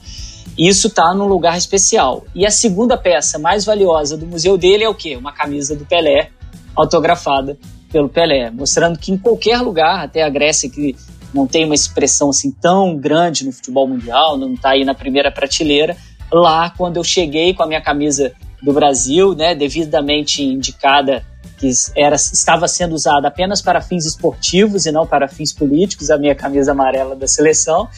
É, quando eu entrei, na mesma hora teve essa reação que o Diano contou lá desse do taxista mexicano. Ele, você é brasileiro, a primeira coisa que ele veio me mostrar foi a camisa do Pelé e outras camisas da seleção, a importância desse mito Pelé e se ele é, se esse mito Pelé né, foi muito importante no campo esportivo, no campo sociológico, logo logo Pelé acabou se tornando também um mito dentro do mercado publicitário e dentro do campo econômico. Ele encerra sua carreira, vai jogar no Cosmos, né, ganhando um salário muito muito bom para voltar a jogar futebol e tentar incentivar o esporte é, no, nos Estados Unidos. Mas também o Pelé, nos anos 90, montou uma agência de marketing esportivo juntamente com o empresário Hélio Viana, a Pelé Sports Marketing. Em 2001, a sociedade entre eles foi desfeita e a empresa mudou de nome para Pelé Pro. Três anos depois, ele decidiu extinguir a Pelé Pro e sair do mundo dos negócios. A passagem de Pelé por esse ramo não foi considerada positiva, e sites de notícia afirmam que ele ganhou inimigos e até questionamentos éticos foram feitos, principalmente na época em que ele foi ministro extraordinário dos esportes entre 1995 e 1998, no governo do Fernando Henrique Cardoso. Vocês acham que essa, voltando à ideia do mito, né? Essa saída do Pelé do mundo dos campos, onde ele era, entre aspas, imortal, e a entrada dele no mundo empresarial, no mundo dos humanos, ele sai do mundo dos deuses e entra no mundo dos humanos, onde de inquestionável e soberano, ele passou a ter as suas atitudes criticadas pela imprensa e as suas posições também criticadas? É, então, Felipe, sim, sim, as críticas são presentes, acredito que as críticas estão presentes sim. É, tem uma frase do Luiz Henrique de Toledo que diz que o Pelé vivenciou ou experimentou quase todas as dimensões do social. Eu acho que essa frase ela se refere muito bem a essa intensa circulação de Pelé pelos mais diferentes domínios, né? no mínimo desde a da sua aposentadoria, mas certamente quando jogador também. A gente está falando aí de áreas relacionadas com a, com a política, o entretenimento, propaganda, o chamado mundo dos negócios, né? E, e nesse intenso trânsito social, eu acho que não é raro a gente ver Pelé envolvido em situações polêmicas. Ora por, por ter tomado alguma atitude, alguma atitude, alguma declaração, ora por não ter tomado alguma atitude quando muitos consideravam que ele deveria ter tido uma postura mais ativa em relação a alguma questão, por exemplo. Né? E, e nessas situações polêmicas, é muito comum, quase sempre partindo do, do próprio Pelé, mas não apenas do próprio Pelé, mas quase sempre partindo do Pelé, a gente vê uma, uma ideia da divisão entre o Edson e o Pelé, né? Uma divisão entre o, o Edson como o ser humano sujeito a críticas, o ser humano que erra, e do outro lado, Pelé como rei intocável, improfanável, que deveria ser blindado de qualquer crítica, né? Mas eu acho que essa não é a única forma que a gente encontra a imagem do Pelé sendo, sendo construída, não. Eu acho que essa não é a única forma, não. Pelo contrário, eu lembro aqui de um caso em 2013. Em 2013, é, muitas manifestações Brasil afora, né? manifestações contra o aumento da, da passagem de ônibus, contra os investimentos que o governo vinha realizando na, na, na organização da Copa das Confederações, que seria ali mesmo em 2013, da Copa do Mundo de 2014, nos Jogos Olímpicos em 2016. E, e às vésperas do início da Copa das Confederações, o Pelé fez um discurso na, na TV Tribuna, na TV Tribuna de Santos, era uma rede afiliada à Rede Globo, e o Pelé fez um discurso onde ele pedia o fim dos protestos e ele se referia às manifestações como uma grande confusão, né, uma confusão. E, e ele começava esse discurso falando assim: é, Gente, quem está falando aqui é o Edson, é o torcedor brasileiro, não é o Pelé, não. Então ele tentava trazer essa ideia de deixar o Pelé blindado. Quem estava falando ali seria o Edson. Mas quando a gente vê as reações a esse discurso de Pelé, uma reação, uma das reações mais emblemáticas foi que a estátua do Pelé em Três Corações, na cidade natal dele, essa estátua ela foi amordaçada e penduraram um cartaz na estátua onde estava escrito: Pelé não me representa. Então, quando a gente olha para esse, esse conteúdo, para essa imagem, né, a gente vê ali Pelé como digno de uma estátua, mas não apenas de uma estátua. Tinha uma placa onde falava-se, em homenagem ao rei Pelé. O nome da praça chama-se Praça Pelé. Então, Pelé era digno de estátua, de placa, de praça. Era um símbolo nacional, porque na estátua ele está vestindo o uniforme da seleção brasileira, levantando a taça Júlio Gemet. Mas ali naquele mesmo tempo, naquele mesmo monumento, o Pelé também é representado como indigno de ter voz, afinal ele está amordaçado, e como indigno de representar o povo brasileiro pelo que ele fala. Como diria o cartaz escrito Pelé não me representa. Né? Então eu entendo ali que, que esse conteúdo, essa imagem, essa estátua amordaçada, ela mostra que algumas atitudes de Pelé é, durante essa circulação intensa social que ele, que ele tem, são atitudes que causam danos, sim, à, à sua imagem. Para trazer rapidamente um caso que, que você, Felipe, acabou de mencionar sobre empresas com o nome do, do Pelé, é, no final dos anos 90, teve um caso envolvendo essas empresas que elas foram acusadas de desvio de verbas de um evento beneficente que seria organizado pelo Unicef. Né? E essa acusação ela repercutiu com muita força no jornal Folha de São Paulo, durante mais de um mês, repercutindo quase que diariamente no jornal Folha de São Paulo.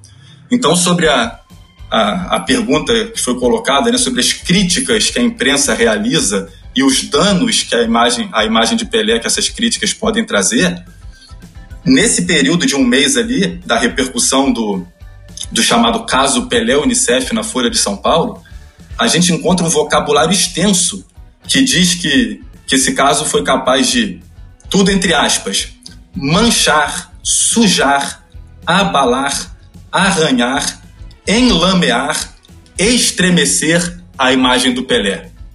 Então acho que assim esse caso revela, né, deixa bastante evidente que esse trânsito social de Pelé por áreas, por domínios políticos, econômicos, tem causado sim alguns danos à sua imagem. Repassando aí pela história do rei, a gente vai para o dia 2 de outubro de 74, né, sua última partida pelo Santos. Ele ainda jogaria por mais dois anos no Cosmos, onde encerrou a carreira em uma partida de exibição contra o Cosmos e o Santos. E aí, uh, Indiano, uma despedida dessas é quase que irreparável, né? E aí eu queria perguntar a vocês é o seguinte: o Brasil, digamos assim, continua. Vou colocar alguns termos aqui. Viúvo, dependente dessa genialidade do rei, dessa figura do, do Pelé, ou a era do futebol pós-Pelé nos anos 80, tanto no Brasil quanto no exterior, soube absorver o legado que ele deixou com os craques que vieram na sequência? Muito bom, Matheus, muito bom. Vejo aqui uma, uma questão muito complexa, né? Porque passa pelo por como a ausência do Pelé foi sentida e foi recebida em diferentes épocas do futebol brasileiro. Né? O Pelé se aposenta da seleção brasileira ali no iníciozinho da década de 70, em 1971. Então essa pergunta, ela passa pela recepção da aposentadoria do Pelé nos anos 70, 80, 90, 2000. Então, eu, eu acredito que assim, um, estudo voltado para os efeitos dessa ausência de Pelé teria muito a contribuir, muito. Eu vou fazer algumas observações aqui mais em tom de, de hipótese. Né? Eu acredito que ali, logo no, no início da, da década de 70, principalmente ali perto da, da Copa de 1974, eu acho que os torcedores brasileiros, muitos torcedores, devem ter se sentido viúvos do Pelé, sim. Principalmente se a gente for pegar o Campeonato Brasileiro de 74, eu sou um apaixonado por esse campeonato, porque esse campeonato teve o Zico com 21 anos ganhando o prêmio Bola de Ouro da revista Placar como melhor jogador do torneio. Esse campeonato teve o Roberto Dinamite com 20 anos sendo o artilheiro e o protagonista da conquista do Vasco, do título conquistado pelo Vasco. E ao mesmo tempo que a gente tinha ali essas duas figuras espetaculares do nosso futebol, como Zico e Roberto Dinamite, a gente tinha um Pelé com 33 para 34 anos, na sua última temporada pelo Santos, jogando no mais alto nível.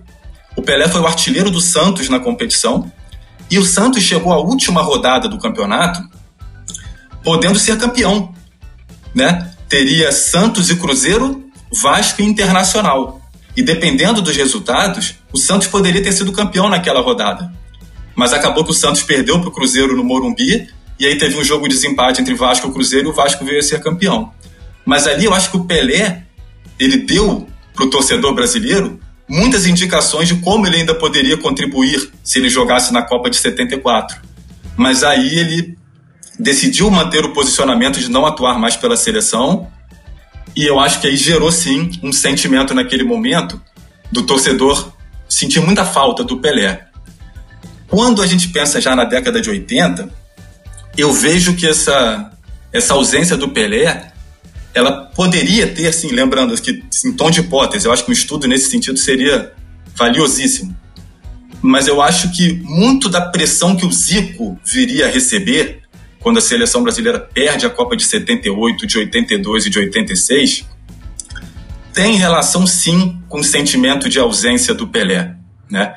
Se a gente for comparar agora mais ou menos com que com que o Messi vive na Argentina, é claro que quando compara futebol brasileiro e futebol argentino, a gente tem que sempre levar em conta que são muitas diferenças, né? muitas particularidades, cada caso é um caso, mas eu acho que existe uma aproximação no seguinte sentido.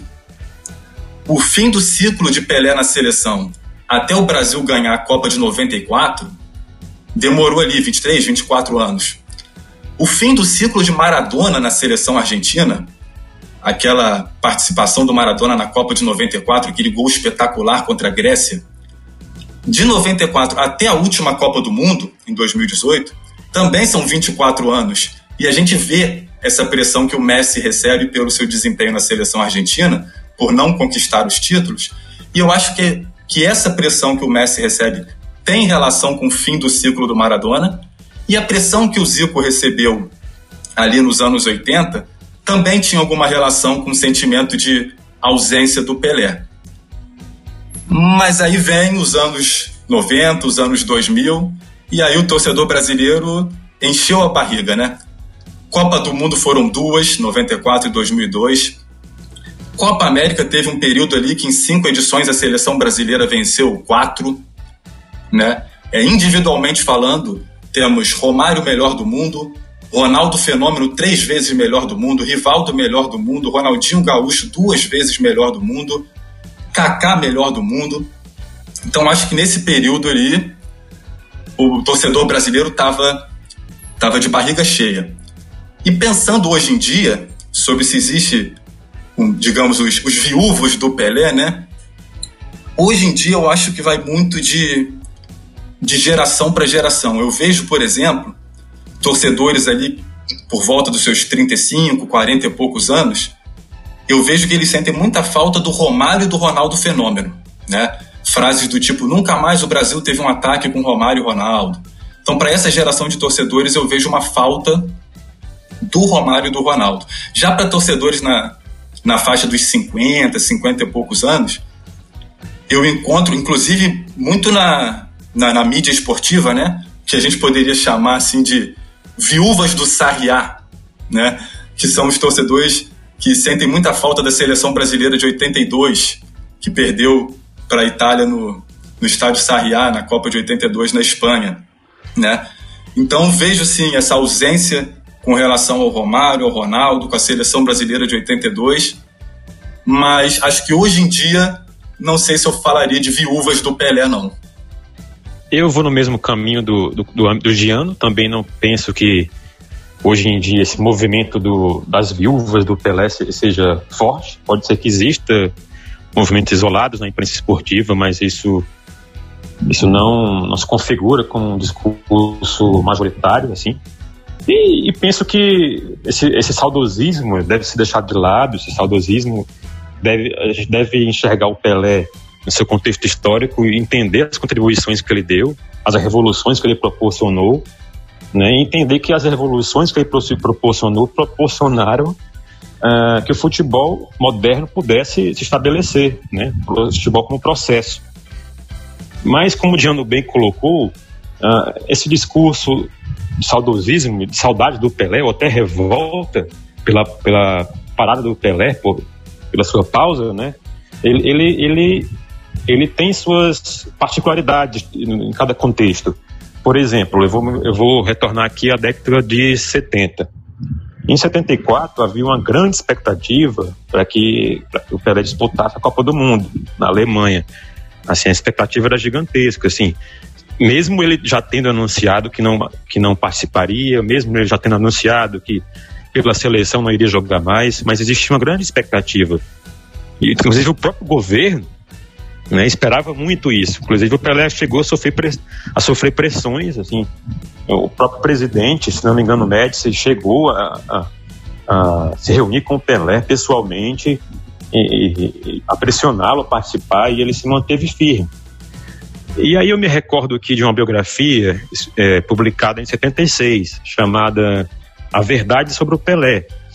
E aí com isso eu já faço um gancho entre a, entre, a questão atual e a questão, a questão anterior, né, do, do Pelé empresário. O Pelé ele não vai à Copa de 74, e, e por, mas por outro lado ele se lança de vez no, no mundo empresarial. E, e acontece que essa biografia de 76, chamada A Verdade sobre o Pelé, ela foi escrita por um jornalista é, muito famoso na época, chamado Adriano Neiva. É, ele, ele, era mais conhecido na mídia como Devaney. É o Devaney. É, e aí o Devaney escreve essa biografia que eu chamo de uma antibiografia. Por que, que é uma antibiografia? Porque ela, ela tem um propósito iconoclasta. Né? A biografia ela, ela tem suas convenções, que seria contar uma trajetória, contra, contra as, as glórias dessa trajetória, né, as virtudes. Já o que eu chamo de antibiografia iconoclasta seria o, o oposto disso, seria uma, uma biografia para, para desconstrução, da, da trajetória do indivíduo. Então o Devaney, quando o Pelé se nega a, a disputar a Copa de 74, o Devaney passa dois anos trabalhando nesse livro.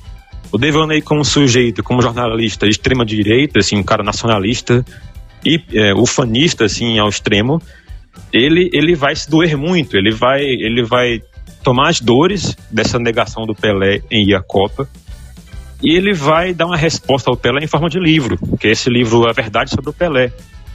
E é interessante porque esse livro, a capa do livro, se vocês procurarem no Google, é um livro, ele é um livro muito raro assim de ser encontrado. Mas no Google você pode ver a capa dele, é muito interessante. É uma, é uma foto do Pelé se despindo, se despindo da blusa da, da camisa amarelinha, com a, a blusa da seleção brasileira. E aí, na contracapa, você tem o Pelé é, vestido com o terno da Pepsi.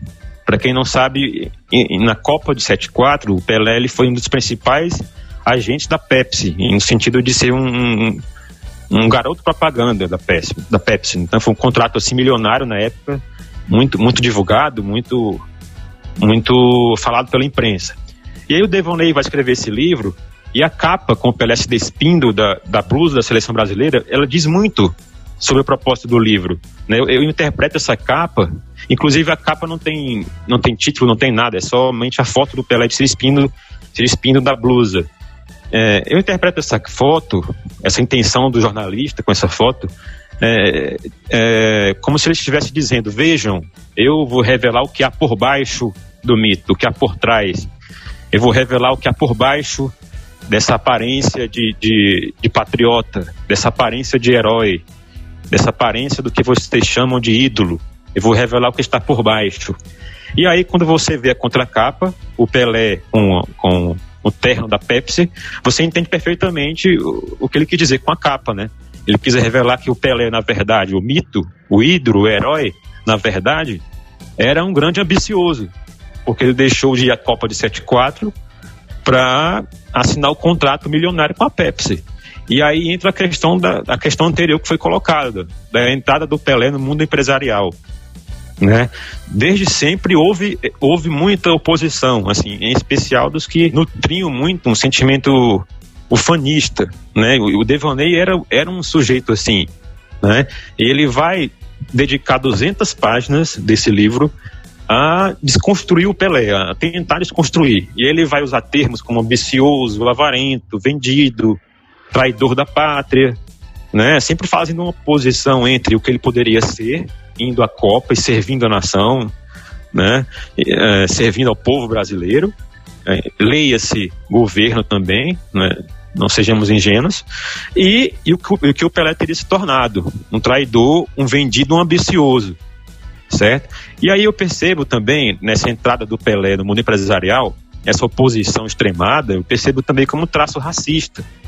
É, o professor Florenzano, ele tem uma fala interessante, em que, em que ele diz que é, a, figura do, a figura do que seria um empresário de sucesso, ela é lida no Brasil é, via de regra, como uma figura branca, como de um homem branco, homem hétero branco. É isso que é uma figura que, que o imaginário popular pensa que seria um empresário de sucesso, né? Um homem branco. E aí quando o Pelé, negro, de origem humilde, ele resolve deixar o futebol e entrar no ramo dos negócios, isso causa um choque no, no olhar conservador, isso causa um estranhamento. E em especial também porque o olhar racista ele vai enxergar o, o branco como naturalmente apto para o trabalho intelectual e empresarial, ao passo que esse mesmo olhar vai enxergar o negro como apto, naturalmente apto, a trabalhos braçais e também ao jogo, ao jogo de futebol.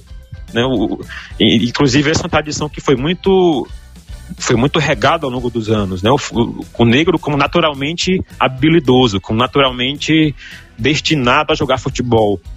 Então, quando o Pelé ele resolve, o Pelé lido como um negro naturalmente é, é, é, destinado a ser jogador ad eterno, quando o Pelé resolve quebrar com esse, com esse, com essa construção e resolve ser um empresário, certo? Isso causa um estranhamento, isso causa um choque.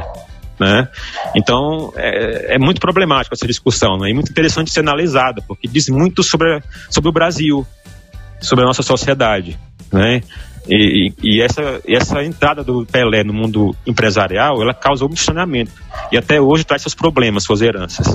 Natan, continuando contigo, é, porque você tem um artigo, o Raça, Futebol e Identidade Nacional, disputas e atualizações da memória em torno das narrativas biográficas do Pelé que é um debate justamente étnico-racial sobre né, o, o, rei do futebol. Você, no final da sua fala, acabou mencionando né, todo um debate em relação ao racismo também. Uh, e aí, um momento do texto, você faz um jogo de palavras mostrando como o jogador é definido como ora rei, ora como réu. Por que essas definições estão opostas? Assim, Pelé pode ocupar o lugar tanto do rei como do réu? É, na verdade, eu quis fazer um, um jogo de palavras é, de representações, no caso. O, no caso que eu chamo de rei, seria todo um conjunto de representações que o Pelé agregou ao longo dos anos, que seria os conceitos de mito, de herói, certo, de símbolo, né, de referencial, de, de, de melhor jogador de todos os tempos, enfim, essa série de, de, adjetivos e conceitos que se trabalha quando se quer consagrar o Pelé. E eu faça uma oposição entre o rei né, e, e esses conceitos, uma oposição com o termo réu, que vai ser justamente a desconstrução dessas qualificações que historicamente ele acumulou. E aí, como que, como que eu falo disso no artigo? Né? Meu artigo se chama Rei e Réu, as representações raciais em torno do Pelé. Né?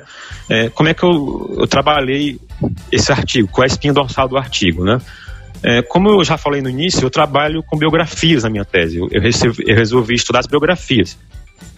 E aí eu percebi que as, as construções biográficas do Pelé, elas seguiam determinado perfil em, em, alguns contextos, em alguns anos. Nos contextos mais recentes, essas biografias é, tendiam a seguir outro tipo de representação.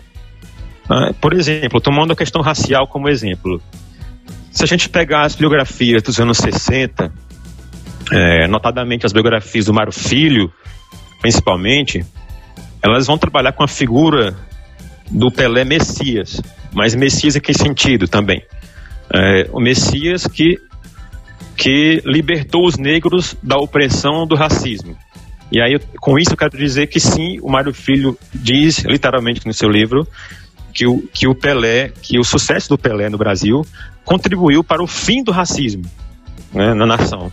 Então, para o Mário Filho, a chegada do Pelé, ela representou o fim do racismo no Brasil, porque, porque era um negro que ocupava esse posto, né? Coisa que seria impensável em anos anteriores.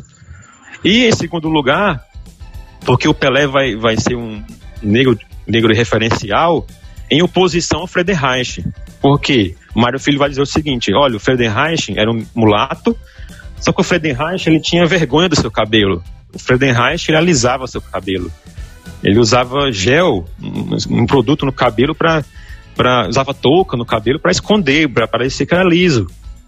Já o Pelé não. O Pelé ele não tem vergonha do seu corpo, né?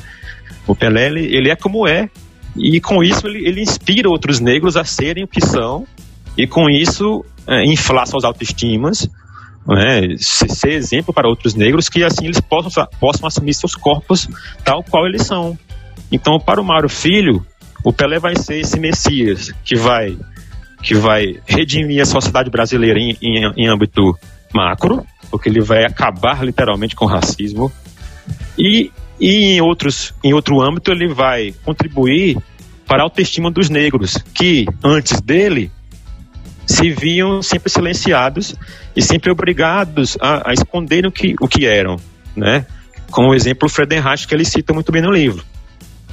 E outro responsável por construir o, o, mito do rei nessa época foi o Nelson Rodrigues, justamente com a questão que já foi mencionada do da síndrome de vira-latas, né? Que para o Nelson Rodrigues o Pelé era esse rei que tinha essa postura de rei, esse, esse jogador que jogava com a cabeça erguida e que ao contrário dos demais anteriores a ele é, tinha uma postura diferente perante os estrangeiros, não mais de humilhação ou de apequenamento, mas de altivez, de confiança. Né? Então, esses, essas representações do rei nos anos 60 são muito específicas, né? dizem respeito ao, ao, aos vira-latas, dizem respeito ao, ao, fim do racismo no Brasil pelo Mário Filho, que por sua vez também foi influenciado enormemente nas suas obras pelo Gilberto Freire, certo? E aí quando é que essa visão do Pelé é, como o cara, o responsável por acabar com o racismo, ela vai começar a, ela vai começar a se desgastar. Ela começa a se desgastar ali nos anos 60, no final da década. É, lembremos que o, nos Estados Unidos havia um movimento muito forte dos direitos civis. E nos Estados Unidos, a gente percebeu muitas figuras negras tomando voz, né, é, se, se levantando publicamente contra o sistema que os oprimia. A gente tinha Muhammad Ali, não é isso? A gente tinha uma série de outros, outras figuras que se levantavam publicamente e, e davam cara a tapa, né? Com, com discursos antirracistas. Então, essa figura do Pelé, essa imagem do Pelé, como o cara que ajudou a desconstruir o racismo pelo seu exemplo, ela vai começar a ser desgastada a partir desse contexto dos direitos civis norte-americanos, a partir, a partir do momento que essas lutas lá nos Estados Unidos, elas começam a chegar no Brasil. Quando, quando essa discussão começa a chegar no Brasil, a visão sobre o Pelé, essa visão já consolidada, é, cristalizada, do que o Mário Filho havia construído, ela vai começar a se desgastar. Por quê? Ele, por quê? Porque ele vai começar a ser cobrado por, por se posicionar, ele vai, ele vai, começar a ser cobrado pela imprensa, principalmente, nas revistas, isso é muito presente, assim, na revista Cruzeiro, na revista Manchete, quando o Pelé é entrevistado por, por um conjunto de repórteres, é muito comum a pergunta para o Pelé é, por que, que ele não é por que, que ele não é como o Muhammad Ali. Né? Encontrei mais de três entrevistas com essa mesma pergunta. Olha, Pelé, por que, que você não é como o Muhammad Ali? Porque o Ali se posiciona publicamente, ele combate o racismo e você, e você, e você se silencia. Né? Então veja como essas discussões inicialmente é, é é, restritas ali aos, aos, Estados Unidos, quando elas, quando elas começam a chegar no Brasil, elas vão influenciar diretamente na desconstrução dessa, dessa figura do Mário Filho, né? E o Pelé vai começar a ser cobrado por isso, né? E a resposta do Pelé é sempre aquela de que, de que ele não pode entrar nessa, de que ele não pode entrar no jogo, porque se ele entrar no jogo, ele vai ser um racismo, um racista reverso, né?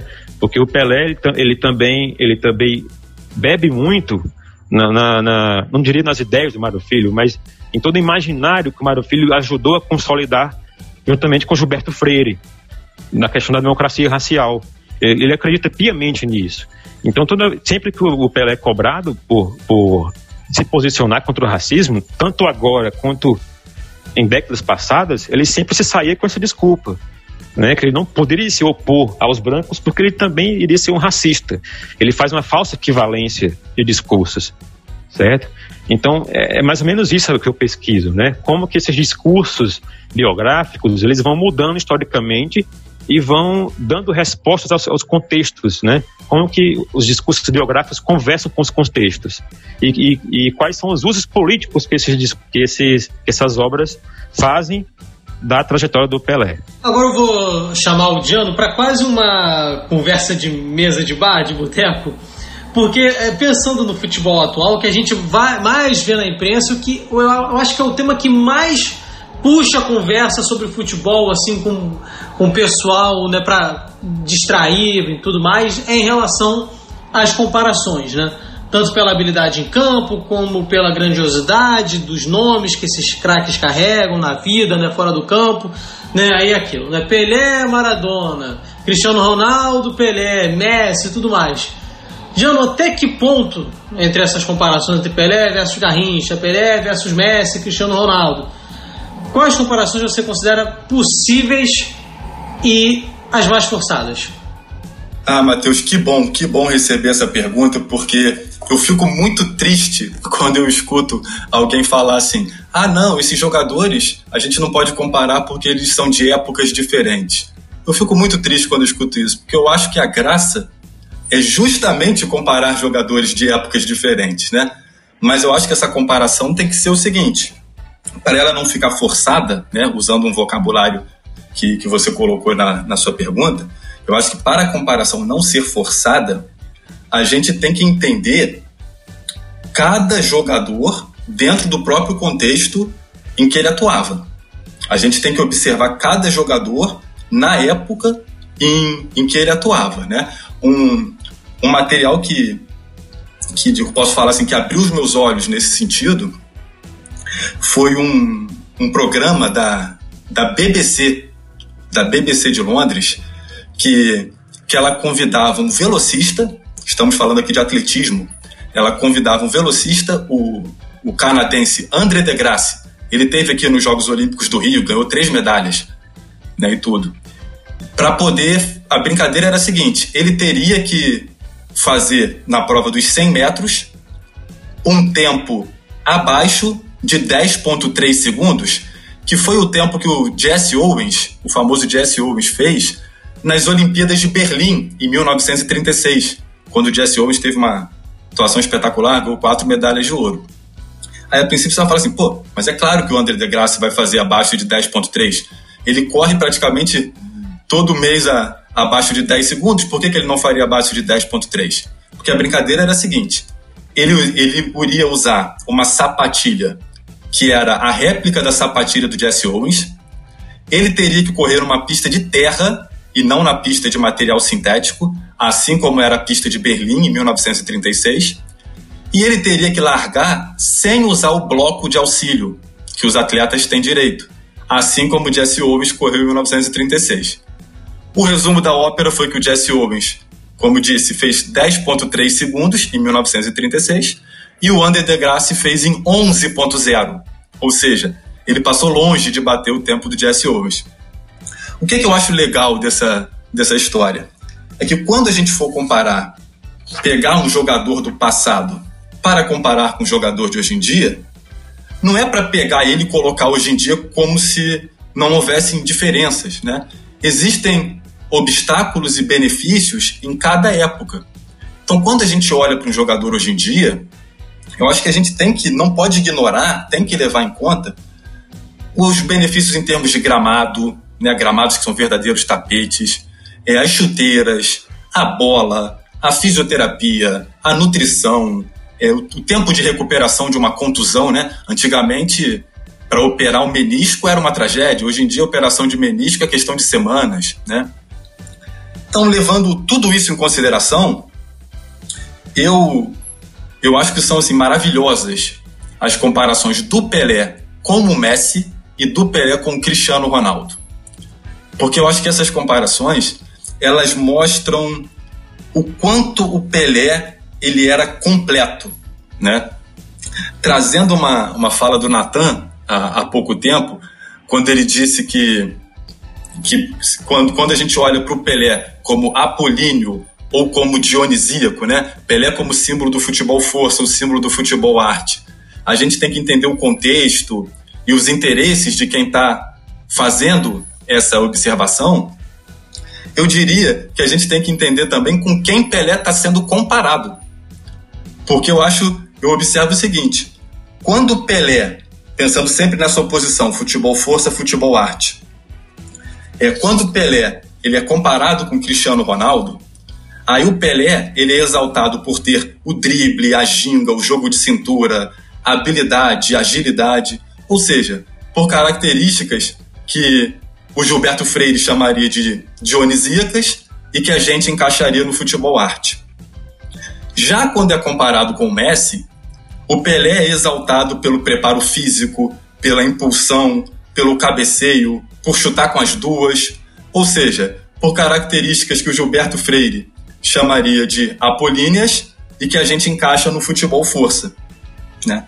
Então, eu vejo que essas comparações elas são são muito relevantes pelo seguinte: o Pelé é tão completo, mas tão completo como jogador, que se a gente tentar encaixar ele ou no futebol arte ou no futebol força, a gente não vai conseguir encaixar, a gente não vai conseguir entender do que Pelé era capaz, né?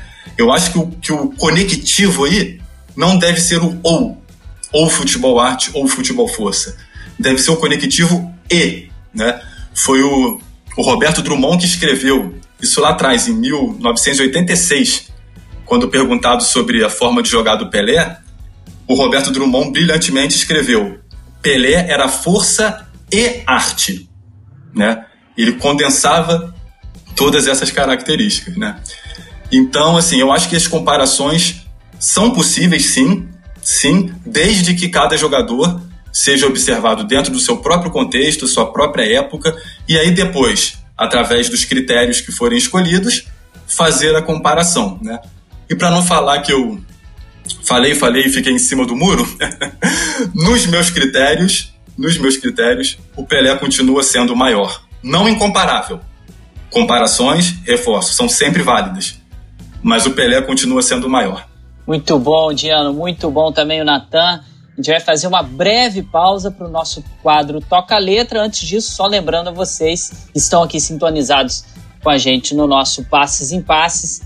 E os nossos outros programas estão disponíveis aí também na sua plataforma preferida de podcast para você ouvir e hoje você está aprendendo muito e muito sobre os 80 anos da carreira do Pelé e ouvindo aquilo que você ainda não ouviu em outros programas.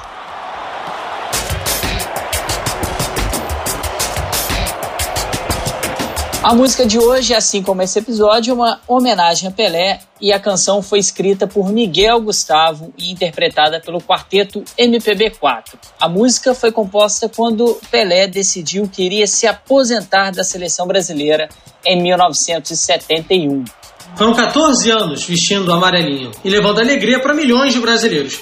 A despedida aconteceu no Maracanã, no empate em 2 a 2 com a Iugoslávia. E naquele jogo, o Rei encerrava sua passagem pela seleção com 92 gols em 95 partidas. A música escolhida acabou sendo uma das. Foi uma das muitas, né? Que tem o ídolo como inspiração. E o Pelé gostou tanto da canção né, do MPB4 que ele mesmo gravou uma versão da música ao lado de Elis Regina. Solta o som aí, Léo.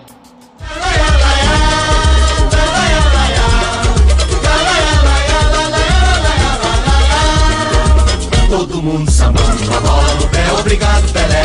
Olé, obrigado, Pelé. Olé, obrigado, Pelé. Todo mundo sambando com a bola no pé. Obrigado, Pelé. Olé, obrigado, Pelé. Olé, obrigado, Pelé. É a glória e sempre humilde, sempre igual. Negão, tricampeão ao natural. Chutou e só de gol fez mais de mil. Levou até na história do Brasil. Humilde, Todo mundo sabendo a bola no pé. Obrigado, Pelé. Olé. obrigado Pelé. Olé, obrigado Pelé. Todo mundo sabendo a bola no pé, obrigado Pelé. Olé, obrigado Pelé. Olé, obrigado Pelé. Todo mundo sabendo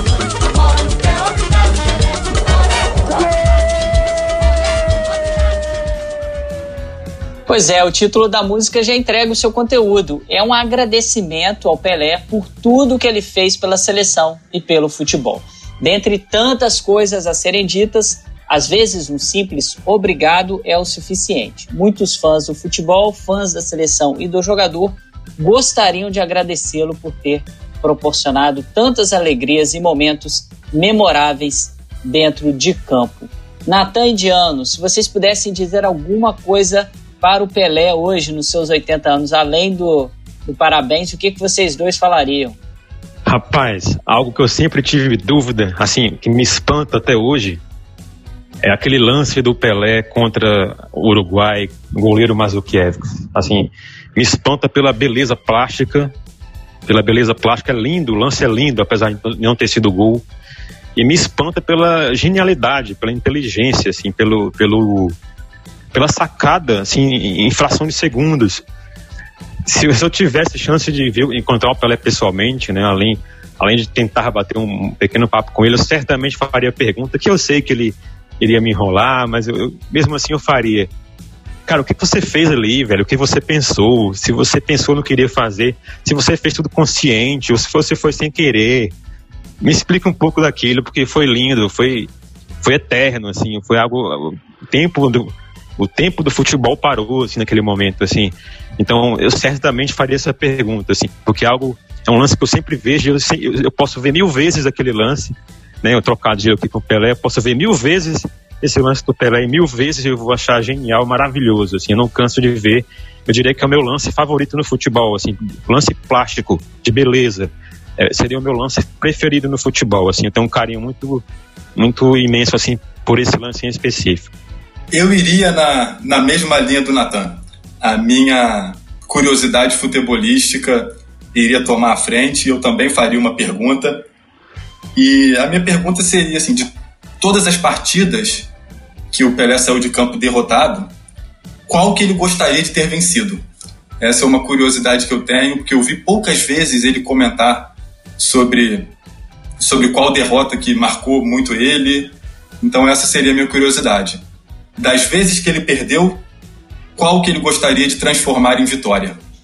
Valeu! Esse é o 26 episódio do Passes em Passes, o esporte como você nunca ouviu. Aproveite esse momento para compartilhar o programa com seus amigos e nos ajude a fazer o podcast. Tem alguma sugestão de pauta? Tem pergunta? Entra lá no arroba no Facebook no Instagram e conversa com a gente. O nosso quadro agora é o Lemecast Clube, é a hora de você, ouvinte, participar do nosso programa nós escolhemos aqui algumas perguntas, só para deixar registrado o Ra, é, underline Harouka, underline fez a pergunta: a imagem de Pelé na ditadura militar, o regime aproveitou a imagem? Caso sim, como aconteceu? A gente já respondeu ao longo do programa e agradece demais a participação. Eu vou perguntar uma. Vou aqui pedir para o Natan e para o Diano responderem essa, coisa bem rapidinha e depois vai passar para todo mundo, para mim, para o Matheus também, uma pergunta do Corleone underline 011. Antes da pergunta Corleone underline 011, tem a pergunta do Pedro ponto é pede H-R-O, Pedro ponto é na Argentina, Maradona é quase Deus. Por que o Brasil não tem essa adoração pelo Pelé, Diano e Natan? Olha, eu penso que essa comparação do Maradona com o Pelé, em que na Argentina ele seria Deus e no Brasil ele seria mais humanizado, ela deriva muito da visão que foi cultivada ao longo dos anos, dessa divisão clássica entre duas pessoas, o Pelé e o Edson. É, quando se faz essa, essa, separação entre o Pelé e o Edson, é, você já tem uma problemática aí, né? Porque você já humaniza mais o Pelé certo? Na Argentina eu percebo essa, essa, essa, essa idolatria muito mais é, é, é, é, tem um caráter muito mais divino, assim, tem muito mais de santidade, né? E já no Brasil a gente tem essa série de contradições, muito em função dessa tradição de divisão entre Pelé e Edson. reforçada também pelo Pelé e eternizada pelo Romário. Aquela clássica frase do Romário que o Pelé calado é um poeta. O que, que o Romário quis dizer com aquilo, né? Que o Pelé, que o Pelé enquanto, enquanto jogador, ele é, ele é mito, ele é eterno. Mas enquanto, enquanto ser humano, enquanto homem, cidadão, ele deixa a desejar. Ele deixa muito a desejar. E quando o Diano fala daquele episódio em que, em que protestaram ao redor da estátua do Pelé, aquilo é muito significativo, né? Muito significativo e diz muito sobre como o, o, o senso comum, sobre como esse imaginário popular, ela, ele foi construindo a figura do Pelé, né? Não que isso não tenha também responsabilidade do Pelé, porque desde sempre ele alimentou essa divisão da sua pessoa em dois, né? por interesses próprios que no momento a gente não tem como se estender uh, nesse ponto. Mas eu diria que essa, essa diferença entre Brasil e Argentina vem muito disso, né? Essa humanidade que essa construção trouxe sobre o Pelé, né? essa divisão entre o homem falho e o Deus e o, e o gênio, ela contribui para essas rachaduras, né? Para essas rachaduras na idolatria. Né? Então eu vou mais ou menos por esse ponto. Eu entendo que como eu mencionei há pouco, o, o caso do futebol no Brasil, do futebol na Argentina, eles apresentam muitas singularidades, muitas particularidades e se distanciam em muitos pontos. Né? No caso do Maradona na Argentina, eu acho que ocorre ali um, um encontro entre o que na Argentina é tratado como herói, como ídolo, né? e o que o Maradona e como foi a trajetória do Maradona. Então, por exemplo, a comparação de trajetória do Maradona com Che Guevara, do Maradona com Gardel, do Maradona até com a Eva Peron, né? Então existe ali um encontro entre o que se espera de um ídolo e o que foi a trajetória do Maradona.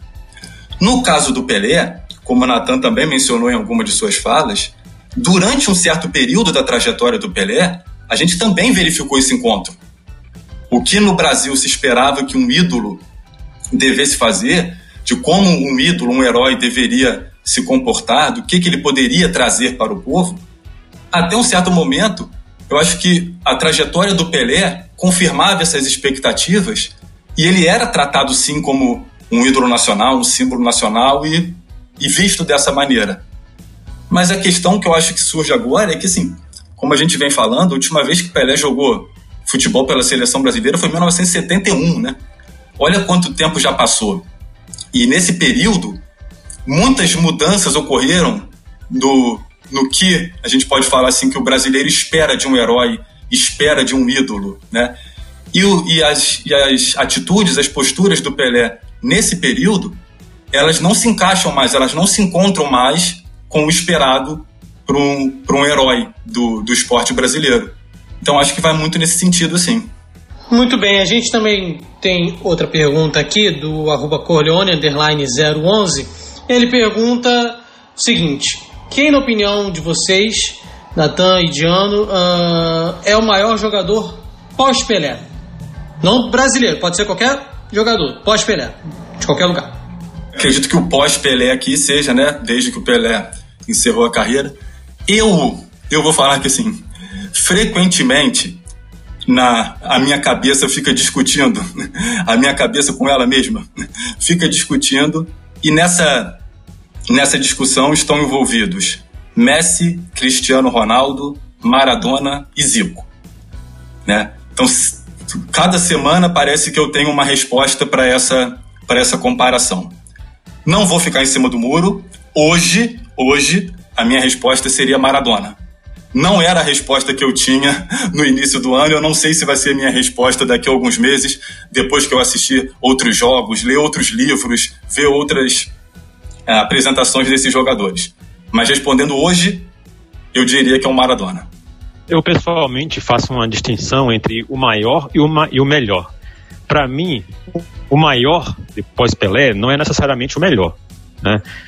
Eu, eu acho que a, até agora não apareceu o maior depois do Pelé, em sentido, em todos os termos, tanto é, tecnicamente quanto é, importância histórica, né? Porque o Pelé tem importância histórica muito significativa, né? De revolução, do jogo e revolução de uma, de uma nação que foi, que foi conhecida posteriormente pelo futebol. Né? Então, em termos de, de ser o maior, eu acho que ninguém ainda se aproximou do Pelé, nesses termos históricos, de importância histórica. E em termos de melhor, eu também não tenho opinião fechada, mas eu também fico entre os dois argentinos. Né? Eu fico entre, entre o Messi e Maradona. O Messi é um processo em andamento, a gente não sabe o, até quando o ciclo do Messi se fechar, ele vai se tornar muito maior do que ele é hoje, né? Então, por, hoje eu penso o Maradona, né? Mas o Messi tem muito mais a construir ainda, pelo potencial dele, pelos anos que ele ainda tem de gás, né, de combustível.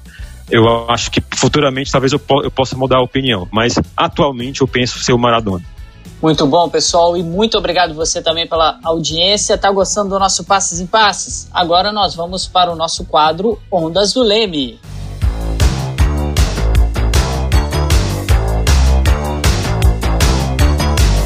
No quadro Ondas do Leme, a gente sempre faz indicações de livros, séries e filmes que vão auxiliar você, ouvinte, para aprofundar o tema abordado nesse episódio e nesse especial hoje 80 anos do Pelé. Diano, tem alguma recomendação para os nossos ouvintes, para quem quer se aprofundar um pouco mais nesse tema? Ainda mais, né? Porque a gente já falou muita coisa, muita coisa rica aqui. Estamos contribuindo demais para quebrar alguns alguns estereótipos, senso comum sobre a carreira do Pelé, indicando aí todo o simbolismo que ele teve no futebol brasileiro. Ah, perfeito, Felipe. Vou pegar até o finalzinho dessa sua fala aí, né? De quebrar o senso comum. A minha dica é para todos aqueles que amam ver partidas de futebol, assistam a campanha da seleção brasileira na Copa de 70. Assistam na íntegra as partidas, de peito aberto, tentando mesmo quebrar esse senso comum de que o futebol do passado, como, como alguém disse uma vez, era quando se amarrava cachorro com linguiça, né? Não, não. Tirem, tirem essa visão, abram o peito e assistam a campanha da seleção brasileira na íntegra na Copa do Mundo de 1970. Eu, pessoalmente, confesso que eu nunca vi nada tão belo ser feito dentro das, das quatro linhas. Valeu, Diano. É, é importante, você mencionou, acho muito interessante, né? como o pessoal pega alguns trechos, aí pega aquele lance do Gerson aos 40 minutos quase de jogo, um time da Itália morto, que ele dá uns 3, 4 toques na bola e não é incomodado por ninguém para dizer que o futebol naquela época era lento. Cara, a Copa, a final da Copa de 58 é jogada numa intensidade assim absurda, absurda. E a gente vai no senso comum, muitas pessoas vão, né? Dizer que ah, o futebol na época era muito lento, essa expressão também amarrar cachorro com linguiça e tudo mais. É bom pra gente ir quebrando esses estereótipos Claro que o jogador hoje corre muito mais, mas o futebol tinha a mesma intensidade de marcação, de jogar o jogo da maneira mais intensa possível. Natan, sua dica aí para o nosso quadro Ondas do Leme. Eu, eu queria indicar material do YouTube.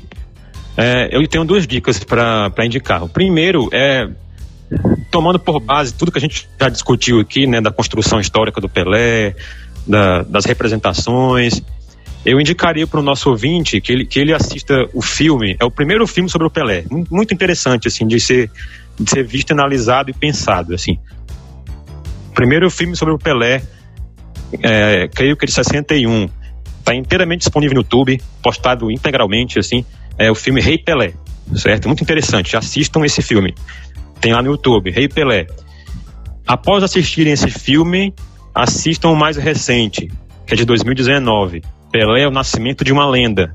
Também tem disponível. Não no YouTube você não encontra, mas você encontra em sites alternativos, aí da, nos Googles.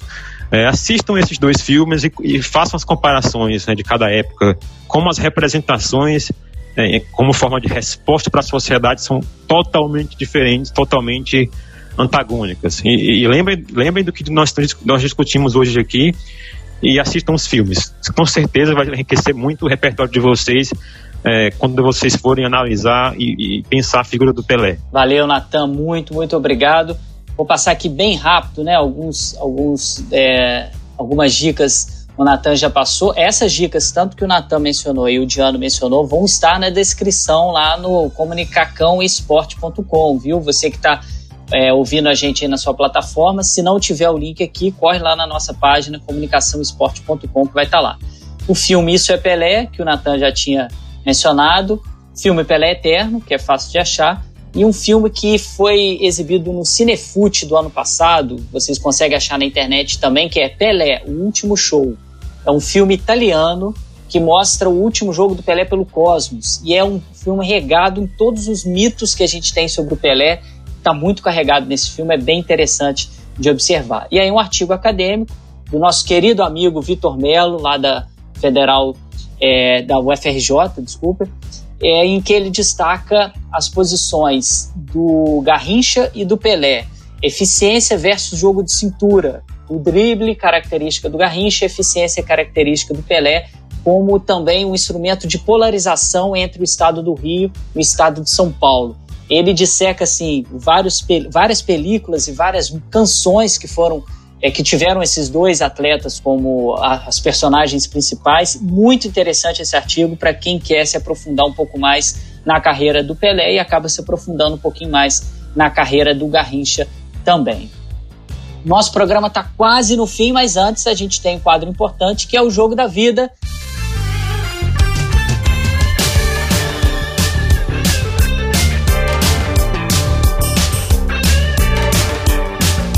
Matheus, hoje a pergunta é um pouquinho diferente, né? Exatamente, né? É, Para o Natan e Diana, a gente sempre pergunta, né, no final do, do podcast, de cada episódio, para os convidados, o jogo da vida, o jogo que marcou cada um de vocês.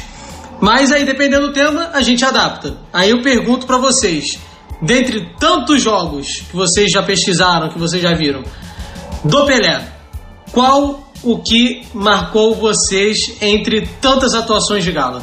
Rapaz, boa pergunta. Ótima questão. Olha, o jogo da minha vida, assim, em geral, é Flamengo e Vasco, final do Carioca 2001. Assim, é, o jogo da minha vida é esse. É, melhor jogo do Pelé que eu já vi. Assim, é, eu gosto muito da, do jogo dele contra o México na Copa de 62. A primeira, acho que a primeira partida contra o México, assim, tem no YouTube também, assim, uma partida esplendorosa. Ali eu, eu gosto muito da fase do Pelé, a fase física dele, né, a fase da, da imposição física, da força, né, das grandes arrancadas. Assim, esse jogo contra o México é muito bom para observar isso. Assim, e, e, eu gosto muito de ver esse jogo para ver esse Pelé da força, né? Porque na Copa de 70 a gente já viu um Pelé mais cerebral, mas que pensava mais o jogo. Então, o jogo, o melhor jogo que eu já vi do Pelé que eu vi na íntegra foi esse, Brasil e México 62. Impressionante a força, a técnica do Pelé, a técnica aliada à força. Impressionante como ele lidava bem com essas duas dimensões. Eu, se, se eu tivesse que responder essa pergunta de forma aberta, né, mesmo que, que não fosse colocado a pergunta se era uma partida que tenha relação com Pelé, a minha resposta também teria. A minha resposta seria a mesma, né? Que foi o Brasil-Uruguai da Copa de 70. Primeira vez que eu vi esse jogo, eu estava no terraço da minha casa assistindo o jogo. Obviamente eu já sabia o resultado. E aí o Brasil vencia a partida por 2 a 1 no finalzinho, o Uruguai colocando uma pressão. Eu torcia como se eu estivesse vendo um jogo ao vivo.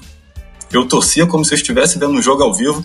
Quando o Brasil faz o terceiro gol, 3 a 1 no Uruguai aos 44 do segundo tempo, eu comecei a pular, comecei a celebrar no, no meu terraço sozinho, eu pulava, eu comemorava. Aí eu lembro que a, que a minha namorada chegou na hora e perguntou o que, que eu tanto pulava, né? E aí vocês devem imaginar qual foi a reação dela quando eu disse que eu estava comemorando uma vitória da seleção de quase meio século atrás. muito bom, muito bom, Diana. Olha, a gente quer agradecer demais a presença de vocês dois, do Natan e do Diano. Sim, foi muito, muito bom. A gente extrapolou o nosso tempo, mas para falar do Pelé, como eu brinquei no início, né? 90 minutos não são suficientes para a gente contar tudo que envolve a carreira dele, a parte, como a gente mencionou muito bem aqui, a parte antropológica, sociológica, histórica das, das formações discursivas e narrativas em torno dessa figura, desse jogador de futebol e como o esporte, especificamente no Brasil, o futebol, é um palco para a produção dessas narrativas. Nós vimos aqui o Pelé sendo é, disputado e, e, algumas apropriações em torno da sua carreira em vários direcionamentos, e isso o esporte consegue proporcionar, por isso é um palco maravilhoso para ser estudado, por isso a gente está aqui, o Leme está aqui, e recebendo vocês dois no nosso programa hoje. Natan, muito, muito obrigado, cara. E tá mais do que convidado em, nas próximas oportunidades participar aqui com a gente. E manda o nosso abraço para toda a galera do Reneme, parceiros nossos aqui do Leme. Poxa, para mim foi um prazer. É uma experiência muito interessante, muito, muito feliz de passar de ouvinte do podcast, assíduo ouvinte, a um participante do podcast. É uma sensação muito, muito indescritível, assim, para mim. E foi um prazer participar do programa. Um abraço aos amigos do Leme, um abraço ao professor Ronaldo Elal, que estará na minha banca de doutorado, né? Um abraço a ele também, agradecer pela disponibilidade. E, se tudo der certo, participaremos de, programas futuros. Um abraço a todos e bons jogos. Valeu, Natan, valeu. E agradecer aqui demais o Diano. Diano, muito, muito obrigado, cara. Reforço as palavras que você falou aqui ao longo do programa de você que é lá da antropologia da UF, né? É, todas as saudações possíveis e agradecimentos possíveis à queridíssima Simone Guedes, assim como ela foi importante né, na sua carreira acadêmica, também na minha foi muito importante. Já fizemos aqui um especial no Leme, Encontros do Leme, para falar sobre o legado da Simone Guedes e ter você aqui que foi tão influenciado por ela no nosso programa de hoje é muito bom e, como eu falei com o Natan, está mais do que convidado às próximas oportunidades. Foi bom demais ter você aqui falando sobre os 80 anos do Pelé. Muito obrigado pelas palavras, Felipe. Muito obrigado. Também sou assim, todo agradecimento pela, pela oportunidade. E, e não digo da, da boca para fora, não. É a mais pura verdade quando eu digo que nesse meu período agora, que eu tô, tô terminando o doutorado, então eu diria assim, uns seis anos aí, somando mestrado e doutorado dessa minha caminhada acadêmica, assim como todos os momentos que eu, que eu passei ao lado da, da Simone foram muito marcantes, eu lembro deles de forma muito especial. Eu também vou lembrar dessa, dessa minha participação aqui hoje de forma muito especial. É, uma, é um orgulho enorme poder, poder estar nesse espaço aqui com vocês falando sobre o Pelé. Muito, muito obrigado pela oportunidade. Valeu, Natan. Valeu, Diano, pelas histórias riquíssimas. Confesso que não, não conheci algumas das histórias que vocês contaram, então realmente foi fantástico também por isso. E só respondendo, o jogo da minha vida em relação ao Pelé foi na final da Copa de 58, foi ali que ele deu né, as caras para o mundo, o grande cartão de visitas para o mundo, e nessas circunstâncias eu nunca vi nenhum jogador fazer algo parecido que o Pelé fez, os gols que ele fez, né, principalmente aquele dando um chapéu no zagueiro sueco, os dois gols na final. Passes em Passes é uma realização do Laboratório de Estudos em Mídia e Esporte, do Audiolab da UERJ, produção de Letícia Quadros, roteiro também da Letícia Quadros, do Fausto Amaro, da Carol Fantinelli, direção do Fausto Amaro e do Felipe Mocharo, edição do Leonardo Pereira, todos esses craques, o meu é, obrigado demais, imenso. Nosso programa é quinzenal, a gente espera vocês no próximo programa, que é o 27 episódio do Passes em Passes. Tem muita coisa boa por aí, galera. Fiquem de olho, fiquem ligados. Passos em passos, o esporte como você nunca ouviu.